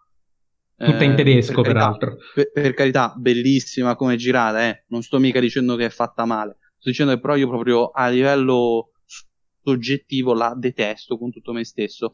Eh, e soprattutto per me, eh, Bastare senza gloria è un problema di struttura, che è un problema che hanno tanti film. Cioè, eh, una prima sequenza talmente bella che eh, si mangia il resto del film la, il capitolo 1 di Bastardi senza gloria per me è talmente bello che io man mano che vado avanti e guardo la, la pellicola non riesco a, a, non paragonare il resto del film con quella eh, magniloquente prima sequenza e quella Au revoir Shoshanna è credo una delle cose più belle che il cinema di Tarantino ci abbia eh, regalato. Eh, detto questo, so che è una mia opinione impopolare, so che Bastare senza gloria è super acclamato. Quindi Sull'incipit, guarda, sono assolutamente sulla, sulla, tua stessa linea. Peraltro c'è una, c'è una creazione della tensione che è, è, inarrivabile nello stesso film. Forse ecco, nella scena del, del famoso 3 um, americano, uh, si sarebbe dovuto ricreare lo stesso tipo di tensione che c'è quando Christoph Waltz è lì nel tavolo e capisce che ci sono gli ebrei sotto. Quindi um, forse su quello uh, ti posso, ti posso cioè, mi, mi, trovo, mi, trovo, d'accordo. Sì, prego. Non ho, non ho detto una cosa, eh, giusto, grazie che me l'hai ricordato. Hans Landa, cioè. Ecco, infatti. Landa, se bisogna fare una discussione su, e sicuramente spero che verrà fuori, sì, dopo, sì. Cioè, sul miglior personaggio tarantiniano, Hans Landa, se non è il migliore, è comunque nel podio, cioè c'è poco da fare. Eh, persino il riuscitissimo eh, dottore di John Gunchained per me non è riuscito a doppiare eh, la, la, stessa grandezza del personaggio eh, del, del nazista. Jacopo? Sì, devo, devo, confermare ciò che avete detto. Lo stavo per dire, ma Enrico ha anticipato. Hans Landa, cioè Bastardi senza gloria, ci ha regalato, secondo me, il, per, il miglior personaggio del, diciamo, del, del meta-universo tarantiniano. E, e, poi sì, probabilmente ecco, il fatto che Enrico non lo abbia apprezzato molto, comunque, cioè, gli è piaciuto è, ehm, è, per via della prima scena che è effettivamente indimenticabile. comunica immediatamente allo spettatore che spesso ciò che succede in scena non, non può essere immediatamente letto, immediatamente ehm, rivelato, visionato, mh, mm, ma è qualcosa che, che è intrinseco ne, nel genere, nel, nei personaggi e in questo il, il colonnello appunto Enslanda è, è emblematico da, dai primi 30 secondi in cui, in cui appare. E, ehm, Bastardi senza gloria io lo considero un grande film, un bel film, perché secondo me riesce a mescolare molto bene la guerra, intanto, il grottesco che fino, a, fino ad ora nella filmografia di Tarantino non era ampiamente, diciamo, intervenuto nel, nei film, appunto, e poi il B-movie. Effettivamente eh, Enrico ci ha ricordato quella scena eh, nel pub, um, appunto nella scena del 3, per quanto sia forse eh, estremamente eccessiva, esagerata, è, è, caratteristica proprio di un certo tipo di film che lui voleva assolutamente introdurre in questo film. Secondo me questo mix di generi, di, eh, di scrittura, che è una delle migliori per me di, di Quentin, eh, ci porta a un film non ai livelli di Pulp Fiction, non ai livelli di C'era una volta Hollywood, almeno dal mio punto di vista, però diciamo alta classifica. E nulla, non, non aggiungerei altro. Guardate, sono così cattivo che voglio trovarvi anche un difetto alla primissima scena di Bastardi senza gloria, cioè le mucche. Io odio quelle mucche che sono fintissime, fatte con gli effetti speciali, non lo so, però non, non, cioè, ci sono, ci devono essere, fanno parte della scenografia, tutto quello che vi pare, ma ogni volta che le vedo rovinano la perfezione della scena. Ecco, l'ho detto. Eh, Nicolò, tu che ne pensi di questo film? Allora, eh, tra i due finali, che prima per riprendere la tua domanda sì, prima, e preferisco anch'io per le motivazioni che ha detto Enrico quello di C'era una volta Hollywood, ma proprio per uh, il fatto che dopo una sequenza così, cioè la sequenza in cui eh, i componenti della setta di Manson eh, entrano nella casa sbagliata, cioè entrano a casa di, di Rick Dalton e Cliff Booth, eh, e c'è tutta quella scena col cane che tra l'altro non so mh, è una scena che mi ha ricordato moltissimo anche il, il, terzo film di John Wick. Non so se l'avete visto, che ci sono presenti. C'è una scena molto simile. Sì, ci, sì. Molto simile, che ci sono i cani che si aggrappano a delle certe, a delle certe parti del corpo umano che non voglio specificare. Eh, ma soprattutto dopo quella bellissima eh, scena con lanciafiamme, in cui proprio l'esagerazione più totale il film cambia proprio in due secondi, eh, cambia atmosfere e finisce nel modo più, più poetico, più, più, nostalgico, più agrodolce possibile. Cioè, dopo tutta quella violenza, violenza ovviamente esagerata, eh, tra scazzottamenti, cani, lanciafiamme, c'è proprio una, un finale molto più tranquillo, molto, molto più calmo, molto più pacato, molto più equilibrato, molto più sentito, eh, ma non da un punto di vista violento, viscerale, ma più da un punto di vista emotivo. quindi per quel motivo lì, proprio per il cambio coraggioso di finale, infatti molti si lamentavano del finale che, eh ma non puoi farmi così questa contrapposizione, ma secondo me è una contrapposizione, un contrasto che funziona. Invece parlando di Bastardi senza gloria andrò, sarò molto sintetico, dirò soltanto le cose che a me non piacciono di quel film, che comunque ritengo un ottimo film, un ottimo, eh, secondo me è il film più eh, di stampo più blockbuster, come dicevo prima, ma non nel senso dispregiativo, è eh, proprio per nomi attoriali, comunque anche per linea editoriale che eh, si è voluta dare all'opera. Secondo me il, il, il, difetto di quel film è che il cattivo, cioè il villain, eh, Landa, eh, e devo maledire Enrico perché mi ha rubato, rubato, il punto da discutere di Hans Landa che me l'ha rubato e il cattivo è così ben riuscito, così ben scritto eh, che si mangia si mangia proprio a colazione gli eroi, cioè da Brad Pitt in poi, tutti, tutto il gruppo eh, protagon- che dovrebbero essere i protagonisti vengono secondo me surclassati, ma anche la stessa eh, Shoshanna vengono tutti surclassati dalla bra- bravura di, di Christoph Waltz. Christoph Waltz che è poi presente uh, in un altro film di Quentin Tarantino, ovvero Django Unchained, um, film western uh, Altro film western di Tarantino è The Eightful Eight, uh, sono gli unici due western puri, pur essendo uh, il cinema western comunque quasi sempre presente come, uh, come atmosfere nei film, nei film, di Tarantino. Um, sono due film um, a cavallo della guerra di secessione americana. Django Unchained um, viene leggermente prima della guerra, The Eightful Eight immediatamente dopo. Um, guerra civile americana, un conflitto forse non ancora non risolto, se si va a vedere anche negli, negli stati della società statunitense odierna. Um, voi, uh, co- anzi, comincio proprio da Nicolò, resto da te.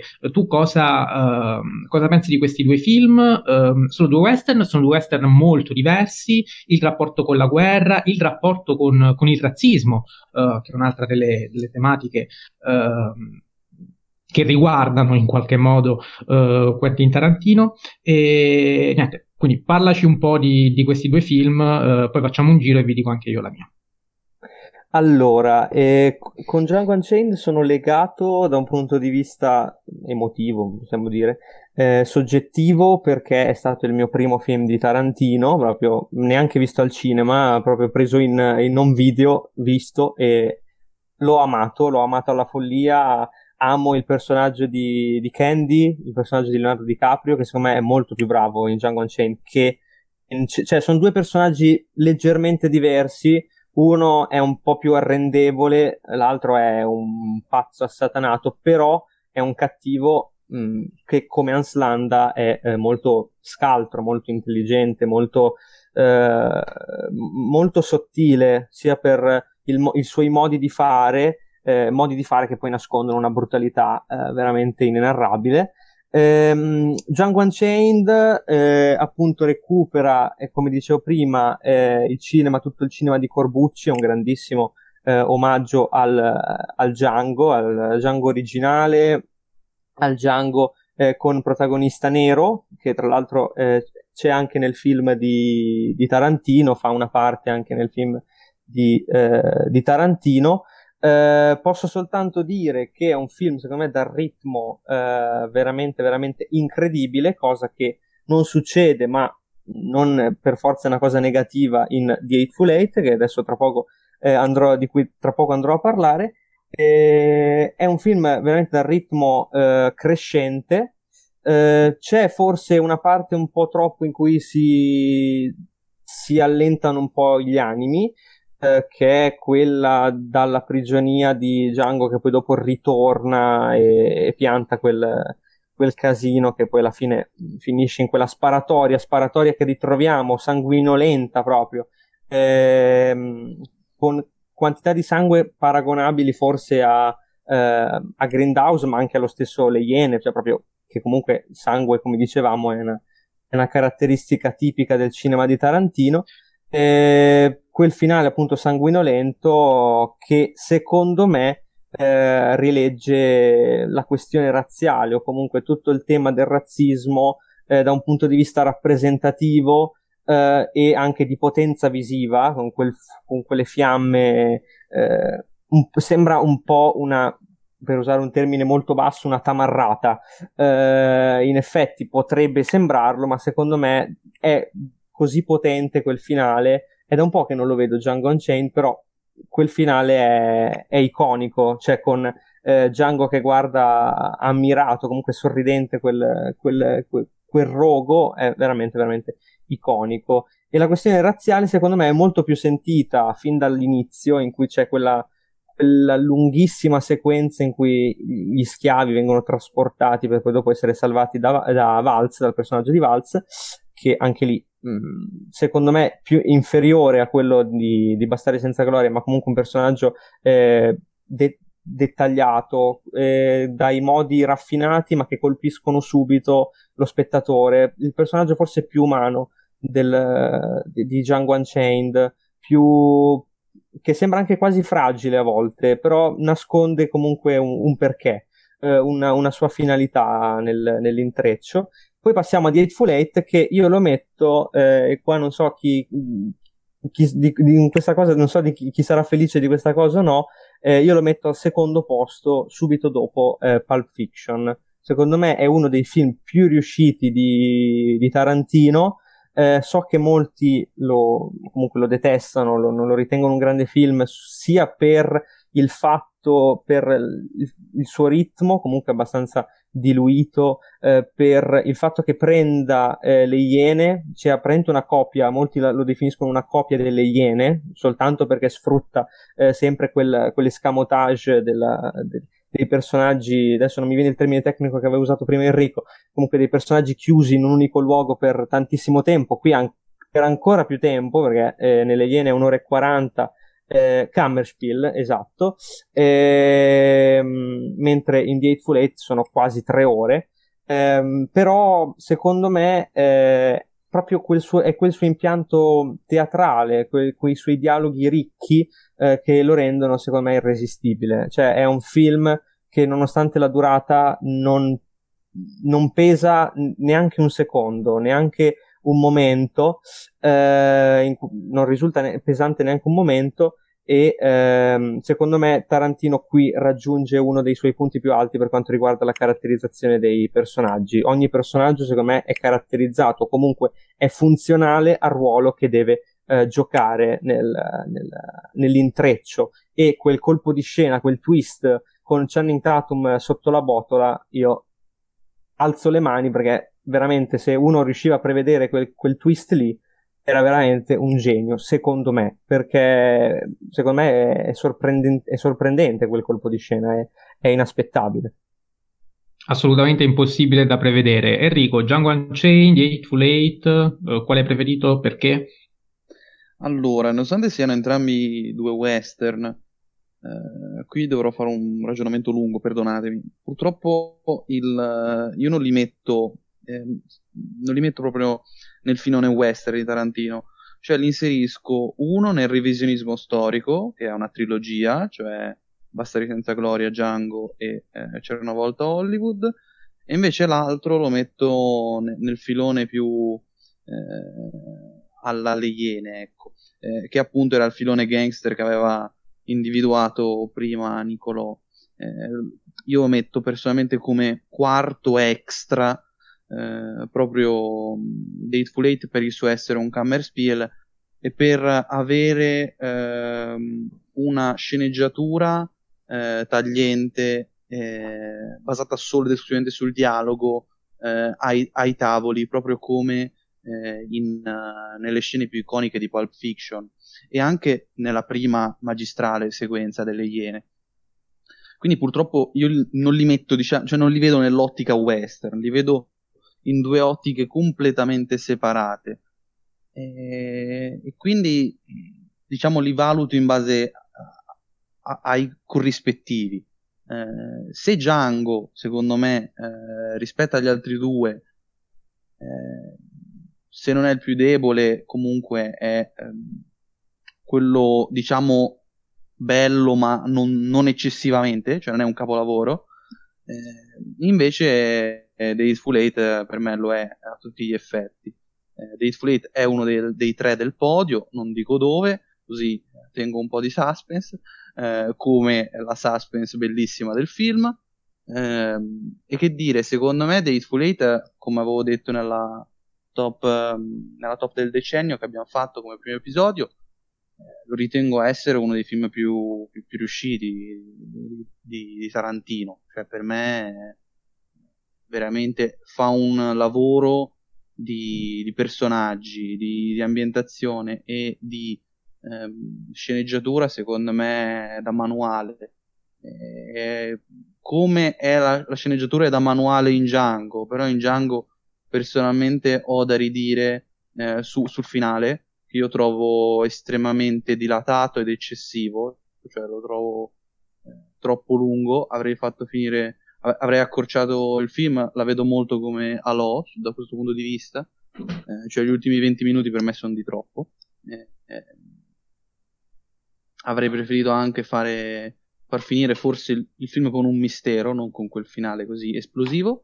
Eh, e lo ritengo nel revisionismo storico perché dipinge eh, il razzismo eh, e lo inverte, cioè ehm, se eh, i neri venivano dipinti come gli, gli ignoranti anche a causa eh, del fatto che erano schiavizzati e quindi non potevano eh, provare ad acculturarsi, eh, vedo che è fondamentale il fatto che il personaggio di Waltz sia un dentista che però si deve adeguare alla barbarie umana eh, del Sud America, del, della, della, parte del sud degli Stati Uniti, eh, e quindi eh, si ritrova a dover essere un cacciatore di taglie. E poi c'è il revisionismo del Ku Klux Klan che vengono, ehm, che vengono dipinti attraverso la commedia demenziale, cosa che è forse una delle trovate di sceneggiatura più intelligenti del film. Quindi, che dire, eh, Django poi a livello visivo è clamoroso secondo me, grazie alla fotografia di Robert Richardson e che dire, l'ho rivisto oggi, eh, tre ore passate comunque con Joy. Jacopo. Sì, io non, non, mi trovo d'accordo, nel senso, eh, mi limiterò intanto a dire di, che Deadful 8 l'ho apprezzato tantissimo, lo abbiamo sviscerato a fondo nella, come ha detto Enrico, nella prima puntata del podcast e Nico ha, um, ne ha analizzato eh, sicuramente altri, altri parametri positivi.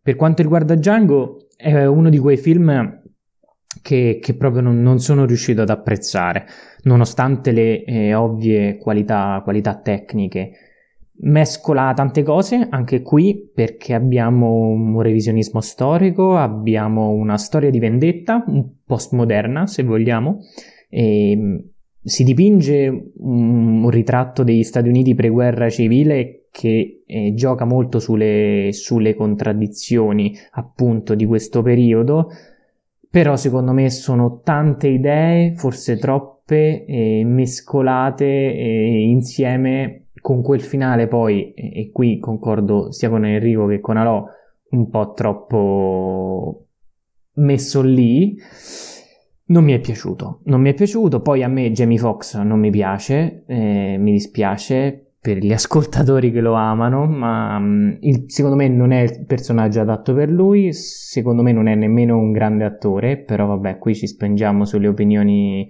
un po' più impopolari, non, non voglio Concordo. Non voglio andare in quella direzione, ma sono felice che Nicolò sia, sia da, dalla mia parte. Per il resto, ripeto, molto contenuto, soprattutto come idee, come eh, idee molto nobili, anche divertenti, appassionanti, però non, mi, non sono riusciti a toccarmi più di tanto. Ripeto, Jamie Foxx non mi piace, il film non mi ha convinto del tutto, quindi io sicuramente sufficiente, sicuramente gran film, però è nella classifica bassa per me. Ecco, uh, per me, eh, io invece qui adesso lo anticipo, è il mio preferito in assoluto, uh, così giusto per chiudere in bellezza um, questo, questa impopolarità. Oggi sono, sono, in minoranza e non è la prima volta, quindi insomma me lo segno. Um, Django Unchained secondo me è un film perfettamente riuscito, molto più di The Eightful Eight. Uh, di quest'ultimo non ho apprezzato uh, il ritmo, uh, lo diceva anche Nicolò. Per lui non è stato un difetto, per me sì, a livello proprio di, di godibilità. Alcune, alcune, sequenze sono, sono lente come la melassa, per citare una delle, delle prime scene, e, um, in cui si chiede appunto a Samuel, a Samuel L. Jackson di, di, di, abbassare le pistole, eh, anzi di alzare le mani e di lasciare le pistole molto lentamente, e il film fa un po' quello, cioè eh, procede, procede vera- veramente lentissimo, poi però effettivamente c'è quel colpo di scena finale che, eh, senza il quale quel film Uh, non lo so dove sarebbe andato a finire. Nei miei gusti, uh, cioè per i miei gusti è veramente uh, troppo lento per un film di Tarantino che uh, normalmente ha dei ritmi molto diversi come quelli di Django Unchained, che invece il, fa del ritmo la sua forza e forse è proprio questo ciò che, ciò, che, più mi ha convinto. Anche in Django Unchained c'è una, una fusione di generi veramente magistrale tutti i riferimenti non solo al Django di Corbucci, ma anche alla, alla filmografia di Leone, ai grandi classici del western, eh, formano. Uh, sì. Sono, sono, sono, sono, eccezionali. Visivamente è un film uh, perfetto, quasi.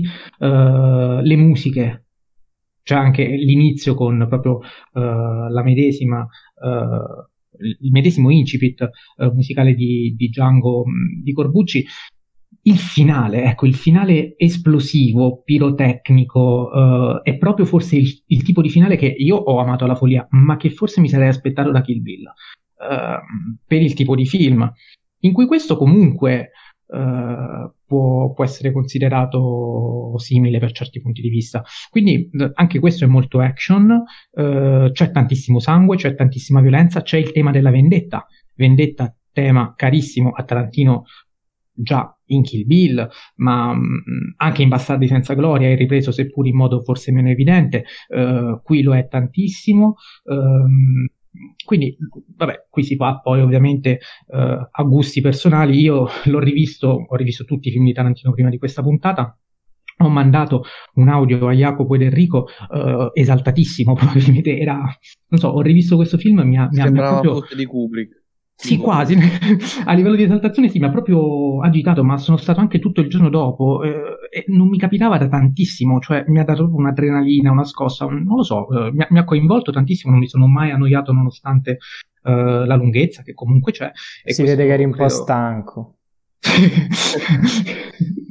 questo, vabbè, niente, lo reputo un elemento sicuramente, sicuramente a suo favore. Ehm Chiuderei eh, la puntata perché insomma stiamo anche andando lunghi ed è giusto avvicinarsi a una conclusione. Abbiamo parlato un po' di tutti i film. Ehm, chiedendo eh, a Nicolò eh, la sua top 3, perché è giusto farci, farci, il podio, è giusto dirci anche il film più debole, sempre che uh, sia cambiato da Kill Bill, forse anche nel suo caso mi pare di capire sia stato quello. Um, e anche gli chiedo, Tarantino ha sempre detto, perlomeno ai tempi, di voler girare massimo 10 lungometraggi. Uh, è arrivato a quota 9, probabilmente il prossimo sarà il terzo volume di Kill Bill. Speriamo uh, di no. Ecco appunto, mi chiedevo che aspettative hai al riguardo, in cosa speri e guarda, aggiungo anche una piccola curiosità, una piccola provocazione, come lo vedresti Tarantino girare un film horror, ma horror serio? Allora, iniziamo, andiamo con ordine. La top 3 forse si è già capita, la prima, il primo appunto Pulp Fiction, poi c'è The Eightful Eight, che aggiungo un'ultima cosa, a me sarebbe piaciuto anche se fosse durato 4 ore, un'ora in più, un'ora e mezza in più. e, cos- e poi aggiungo un'altra cosa, la, la colonna sonora di Ennio Morricone è fenomenale, anche se è stata fatta con principalmente con degli scarti e al terzo posto sono indeciso. Uh, allora, fino a un po' di tempo fa avrei messo Django, però appunto ragionando anche su quello che è uscito stasera e sul fatto che, aggiungendo, secondo me Jamie Foxx e in sé il personaggio di Django non è così carismatico come eh, sarebbe dovuto essere, Bravo, Nico. secondo me. Perfettamente. Secondo me. Eh, io metto um, C'era una volta Hollywood. c'era una volta Hollywood perché, non so, mi ha, mi ha risvegliato un amore per il cinema eh, spassionato che pochi film eh, mi provocano. Eh, per quanto riguarda il, decimo e ultimo film, eh, se avesse diretto il film di Star Trek che si diceva tanti, tanto tempo fa, avrei veramente detto no, cioè non puoi concludere la tua carriera, poi bisogna sempre vedere perché Tarantino... Ma infatti sveglia... non è detto, non è detto, magari si, si sveglia ogni giorno, cioè si sveglia un giorno e dice io domani finisco di... cioè nel senso eh, il, il, sequel di Kill Bill è da anni che si vocifera, cioè il terzo capitolo, ma io spero vivamente di no, perché sarebbe la scelta più prevedibile eh, più, più, scontata, meno tarantiniana, perché da un regista che ci ha sempre insegnato, a parte qualche raro caso, asso- che dobbiamo sempre so- mh, partire alti, cioè con eh, la sorpresa sempre pronta, perché Tarantino è un regista che sorprende, è un regista che, che emoziona, quindi, cioè che emoziona anche con le sue sorprese, quindi secondo me eh, il volume 3 sarebbe un po' troppo scontata come scelta e poi non ci vedrei poi così tanti, tanti fili narrativi da portare avanti. C'è un'altra storia di vendetta? Anche no. Uh, uguale a Kill Bill? Anche no. Poi alzo le mani, non so cosa, cosa, passi nella mente di Tarantino, ma spero proprio di no. Per quanto riguarda l'horror, io invece preferirei il contrario, cioè un horror un, horror un po' più di serie B. Cioè fare una cosa si- eh, simile Grindhouse eh, con gli horror un po' cheap, un po' alla quelli alla John Landis. Non so se ho reso, se ho reso bene l'idea, cioè tipo uh, se si trattasse di horror, però non vorrei neanche che finisse così la sua carriera. Poi è sempre un se. Enrico. Allora, io una volta appunto avevo la top diversa da quella di, di Nicolò, ora ce l'abbiamo identica, eh, quindi ehm, anche per me è eh, Pulp Fiction al primo, al secondo Dateful Eight e al terzo c'era una volta Hollywood, anche se questo secondo e terzo non ne sono sicuro perché in realtà eh, vorrei rivedere un po' di volte entrambi per esserne sicuro al 100%. Ehm, poi per quanto riguarda eh, Kill volume 3 anche no, grazie. E per quanto invece riguarda invece l'horror eh, serio ma eh, io onestamente non lo so, mm, perché eh, il buon Tarantino mi sorprende un po' sempre eh, e questo sarebbe una sorpresa a livello di, di stile e tematiche. Eh, magari tira fuori una sorpresa gigantesca come fece all'epoca per Bastardi senza gloria, poi per Django, poi per... Mm, c'era una volta a Hollywood, che secondo me sono tre sorprese a livello tematico gigantesche. Jacopo. Allora, la mia top 3 è molto simile a quella di Enrico e, mm, e Nicolò, anche se eh, si differenzia soprattutto per il per eh, primo e secondo posto. Allora, al terzo posto metterei a pari merito sia Deadful 8 che e Bastardi senza gloria, che eh, ho capito che no, non è molto, cioè è apprezzato ma non così tanto, e allora lo devo nominare assolutamente perché secondo me va, va elogiato come film, soprattutto per quella, per quella scena iniziale che fa scuola praticamente a qualsiasi scena iniziale degli ultimi 30 anni. E, ehm, quindi Bastardi senza gloria e Deadful 8 al terzo posto. Secondo posto Pulp Fiction, primo posto c'era una volta Hollywood, ovviamente, che io ho amato. E ehm, per quanto riguarda il decimo film, allora io sono sicuro all'80-90% che non lo sia. Ovvero che eh, dopo aver fatto il decimo, eh, Quentin dopo sei mesi, un anno si sveglia e dice ok, ne voglio fare un altro perché mi è venuta questa idea, mi hanno proposto questa storia, non lo so. Comunque spero che succederà una cosa del genere. Per quanto riguarda invece l'horror, non mi piacerebbe. Ehm, io invece ci imma- immagino una storia di fantascienza scritta da lui, in cui nel finale mm, abbiamo un po' di Star Wars, un po' di sparatorie laser, qualcosa del genere, non lo so. La, la sto immaginando in questo momento, però mi sembra un'ottima idea per lui. Questa è veramente geniale, sì, una fantasia, cioè, mh, un western, è un, western, un The Mandalorian, ma molto più tarantiniano. Mi incuriosisce tantissimo, quindi se ci avessi, io, io ho pensato all'horror perché forse avevo letto qualcosina uh, riguardo questa suggestione, però sì, fantascienza magari sarei saltatissimo anche perché è tra i miei generi preferiti, se non il mio genere preferito. Um, top 3 personale, per me il podio al terzo posto ci sono, cioè Bastardi senza gloria, uh, anche se Kill Bill si avvicina molto, uh, anche se questa cosa vi triggera.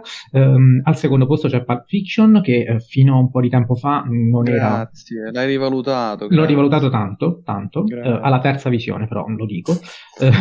ci è voluto un po', ma piano piano ci avviciniamo. Sono e... contento e al primo posto c'è Django Unchained, che è quello che paradossalmente ho rivalutato di più, eh, senza sapere neanche il perché. Anzi, sì, perché provo a spiegarvelo. Anzi, forse ora posso argomentare anche un pochino meglio, nel senso che io quest'anno ho recuperato Uh, Sergio Leone, eh, ho recuperato il Django di Corbucci, eh, film che non avevo visto quando ho visto le prime due volte Django Unchained, e, e rivedere Django Unchained dopo un, um, aver approcciato, anche se in modo uh, ancora embrionale, al genere western, sicuramente si è rivelato un valore aggiunto. Il western è un genere che devo assolutamente scoprire più nel profondo, devo scoprire i grandi classici, non vedo l'ora di farlo. John Ford. Uno dei buoni, esatto, uh, anche Hawks, quindi insomma uh, è, è, un, è, un, genere che è uno dei buoni propositi, approfondirlo e magari questo mi porterà ad apprezzare ancora di più uh, Django Unchained, oppure al contrario magari ecco, cambio idea, non lo so, vedremo. Uh, su Kill Bill volume 3 ovviamente io ci spero, anche se uh, cioè, ci spero aspettandomi comunque che non sia uh, come i primi due volumi, cioè mi aspetto qualcosa di diverso, di sorprendente, perché Tarantino questo sa fare e questo fa. Leggo un contributo di Mr. Manhattan che mi ero dimenticato di leggere in precedenza, è l'ultimo contributo dei nostri ascoltatori che dice difficile trovare un film uh, di Tarantino non riuscito, tutti sul lato visivo e narrativo a mio parere sono buoni o perfetti, un percorso per ora senza intoppi con anche la presenza di uno o due capolavori. E qui uh, penso che siamo comunque tutti d'accordo dal momento che anche il film che preferiamo di meno, nel mio caso quello di Grindhouse, uh, a prova di morte, è comunque ampiamente sufficiente. Ehm, potrebbe essere interessante uh, fare anche una top 3 di quelli che sono i personaggi della sua, della sua filmografia. Sono tanti, tutti ben caratterizzati, uh, lo abbiamo detto anche durante la puntata, tramite dialoghi barocchi, uh, ma non solo. quindi cominciamo da Nicolò, che ci dice quali sono i suoi. Allora, eh, facciamo una classifica, Io, se no faccio proprio una cosa senza ordinarli perché non riuscirei a ordinarli. Sicuramente Hans Landa, ma penso che chiunque di noi. Eh, poi abbiamo eh, Cliff Booth, a sorpresa, ehm, e sicuramente Calvin Candy, sono normaloide però. Secondo Enrico. me sono quelli più riusciti.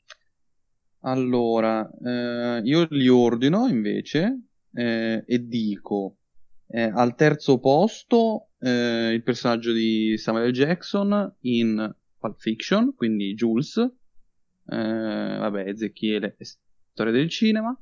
Eh, al secondo posto Hans Landa e al primo posto io sapete che ho un debole per i personaggi femminili e Mia Wallace è forse il personaggio femminile più iconico della storia del cinema, non lo so. Lo conoscono tutti, anche chi non, non, non ha visto il film. Dal, dal post, cioè dalla, dalla locandina. Eh, sì. Jacopo. Allora, lo abbiamo citato prima e quindi lo devo assolutamente, lo, lo, devo assolutamente inserire nella lista e ovviamente Robert De Niro in Jackie Brown, il personaggio di Luis Gara, al terzo posto se vogliamo fare questo gioco della classifica. Poi mi devo per forza ehm, legare alle scelte di, di Nicolò, ovvero Cliff Booth e Hans Landa. Perfetti. Per quanto mi riguarda, i due personaggi di Christoph Waltz sono, sono i miei preferiti, quindi ehm, il dottor King Schultz e Hans Landa, come già stato detto, eh, e poi concordo con Enrico Uh, anche con, con, il personaggio di Mia Wallace, forse uno dei, dei più iconici in, in, assoluto, quindi sono d'accordo con lui. Uh, prima di concludere uh, la puntata, chiederei a Nicolò, in quanto nostro ospite, così di dirci qual è il film che attende di più in, questo, in, questo, 2021, qual è il film che, ha, che, ha, preferito um, nel, nel, 2020 e qual è il film non di Tarantino che, a cui è lui più legato. Ehm, così, non di Tarantino, mi raccomando. Ah, non di Tarantino, ok. Sì. Allora, eh, per quanto riguarda il film più atteso del 2021, penso... Puoi dire anche un regista, guarda, per Anche un regista, no, ma penso dirò un, du, tre film, ma proprio eccedo. Eh, Dune Bravo. Di, di Villeneuve, eh, poi sicuramente il Diabolic dei Manetti Bros, e qui perché sono di parte, Bravo. perché adoro 007, eh, il nuovo 007. No Time to Die. Invece, per quanto riguarda il film preferito del eh, 2020, parliamo proprio di gennaio 2020 perché è stato uno dei primi film che ho visto l'anno scorso. Eh, Sorry We Missed You. Mi ricordo che gli, che gli diedi addirittura un 10 perché mi ha, mi ha, trasmesso tantissimo, al di là dell'aspetto filmico, strettamente filmico, proprio a livello emotivo, che ti devasta dentro, ma anche Mank, anche film, comunque i film di piattaforma di quest'anno, ce ne sono molti buoni, cioè, nonostante la chiusura dei cinema, ovviamente non poterli vedere al cinema è sempre una disgrazia, però vabbè. E ehm, invece per quanto riguarda, ah, faccio una piccola provocazione, il regista che vorrei facesse il salto nel 2021 è Gabriele Muccino, così l'ho detto. Oh no, oh no. e, e, invece per quanto riguarda il film preferito fuori da, ehm, da, da, da Tarantino, uh, direi scusa, non, di, non, voglio essere di parte, non voglio essere leccaculo, eh, però arancia meccanica. Guarda, uh, penso che tu, se volevi guadagnarti un posto nella redazione di Blow Up, hai detto il film giusto. um, voluto, per me, scherzi. voluto per me.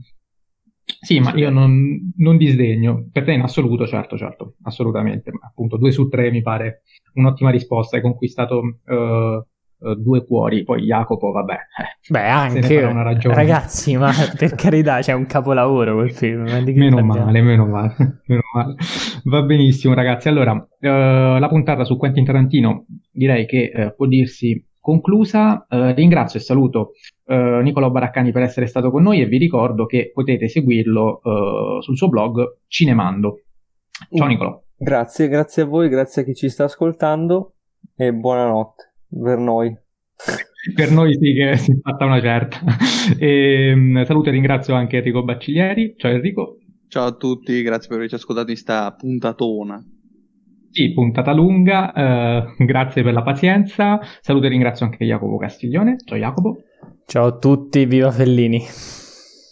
Così. E ringrazio anche tutti voi per averci seguito fino a questo momento. Uh, come sempre vi ricordo che le nostre pagine di riferimento su cui potete uh, scriverci e commentare la puntata sono la mia uh, Stanley K, quella di Enrico Enrico Bacciglieri e quella di Jacopo Cinefilo. Tutte pagine Instagram. Grazie ancora per l'ascolto, al prossimo lunedì.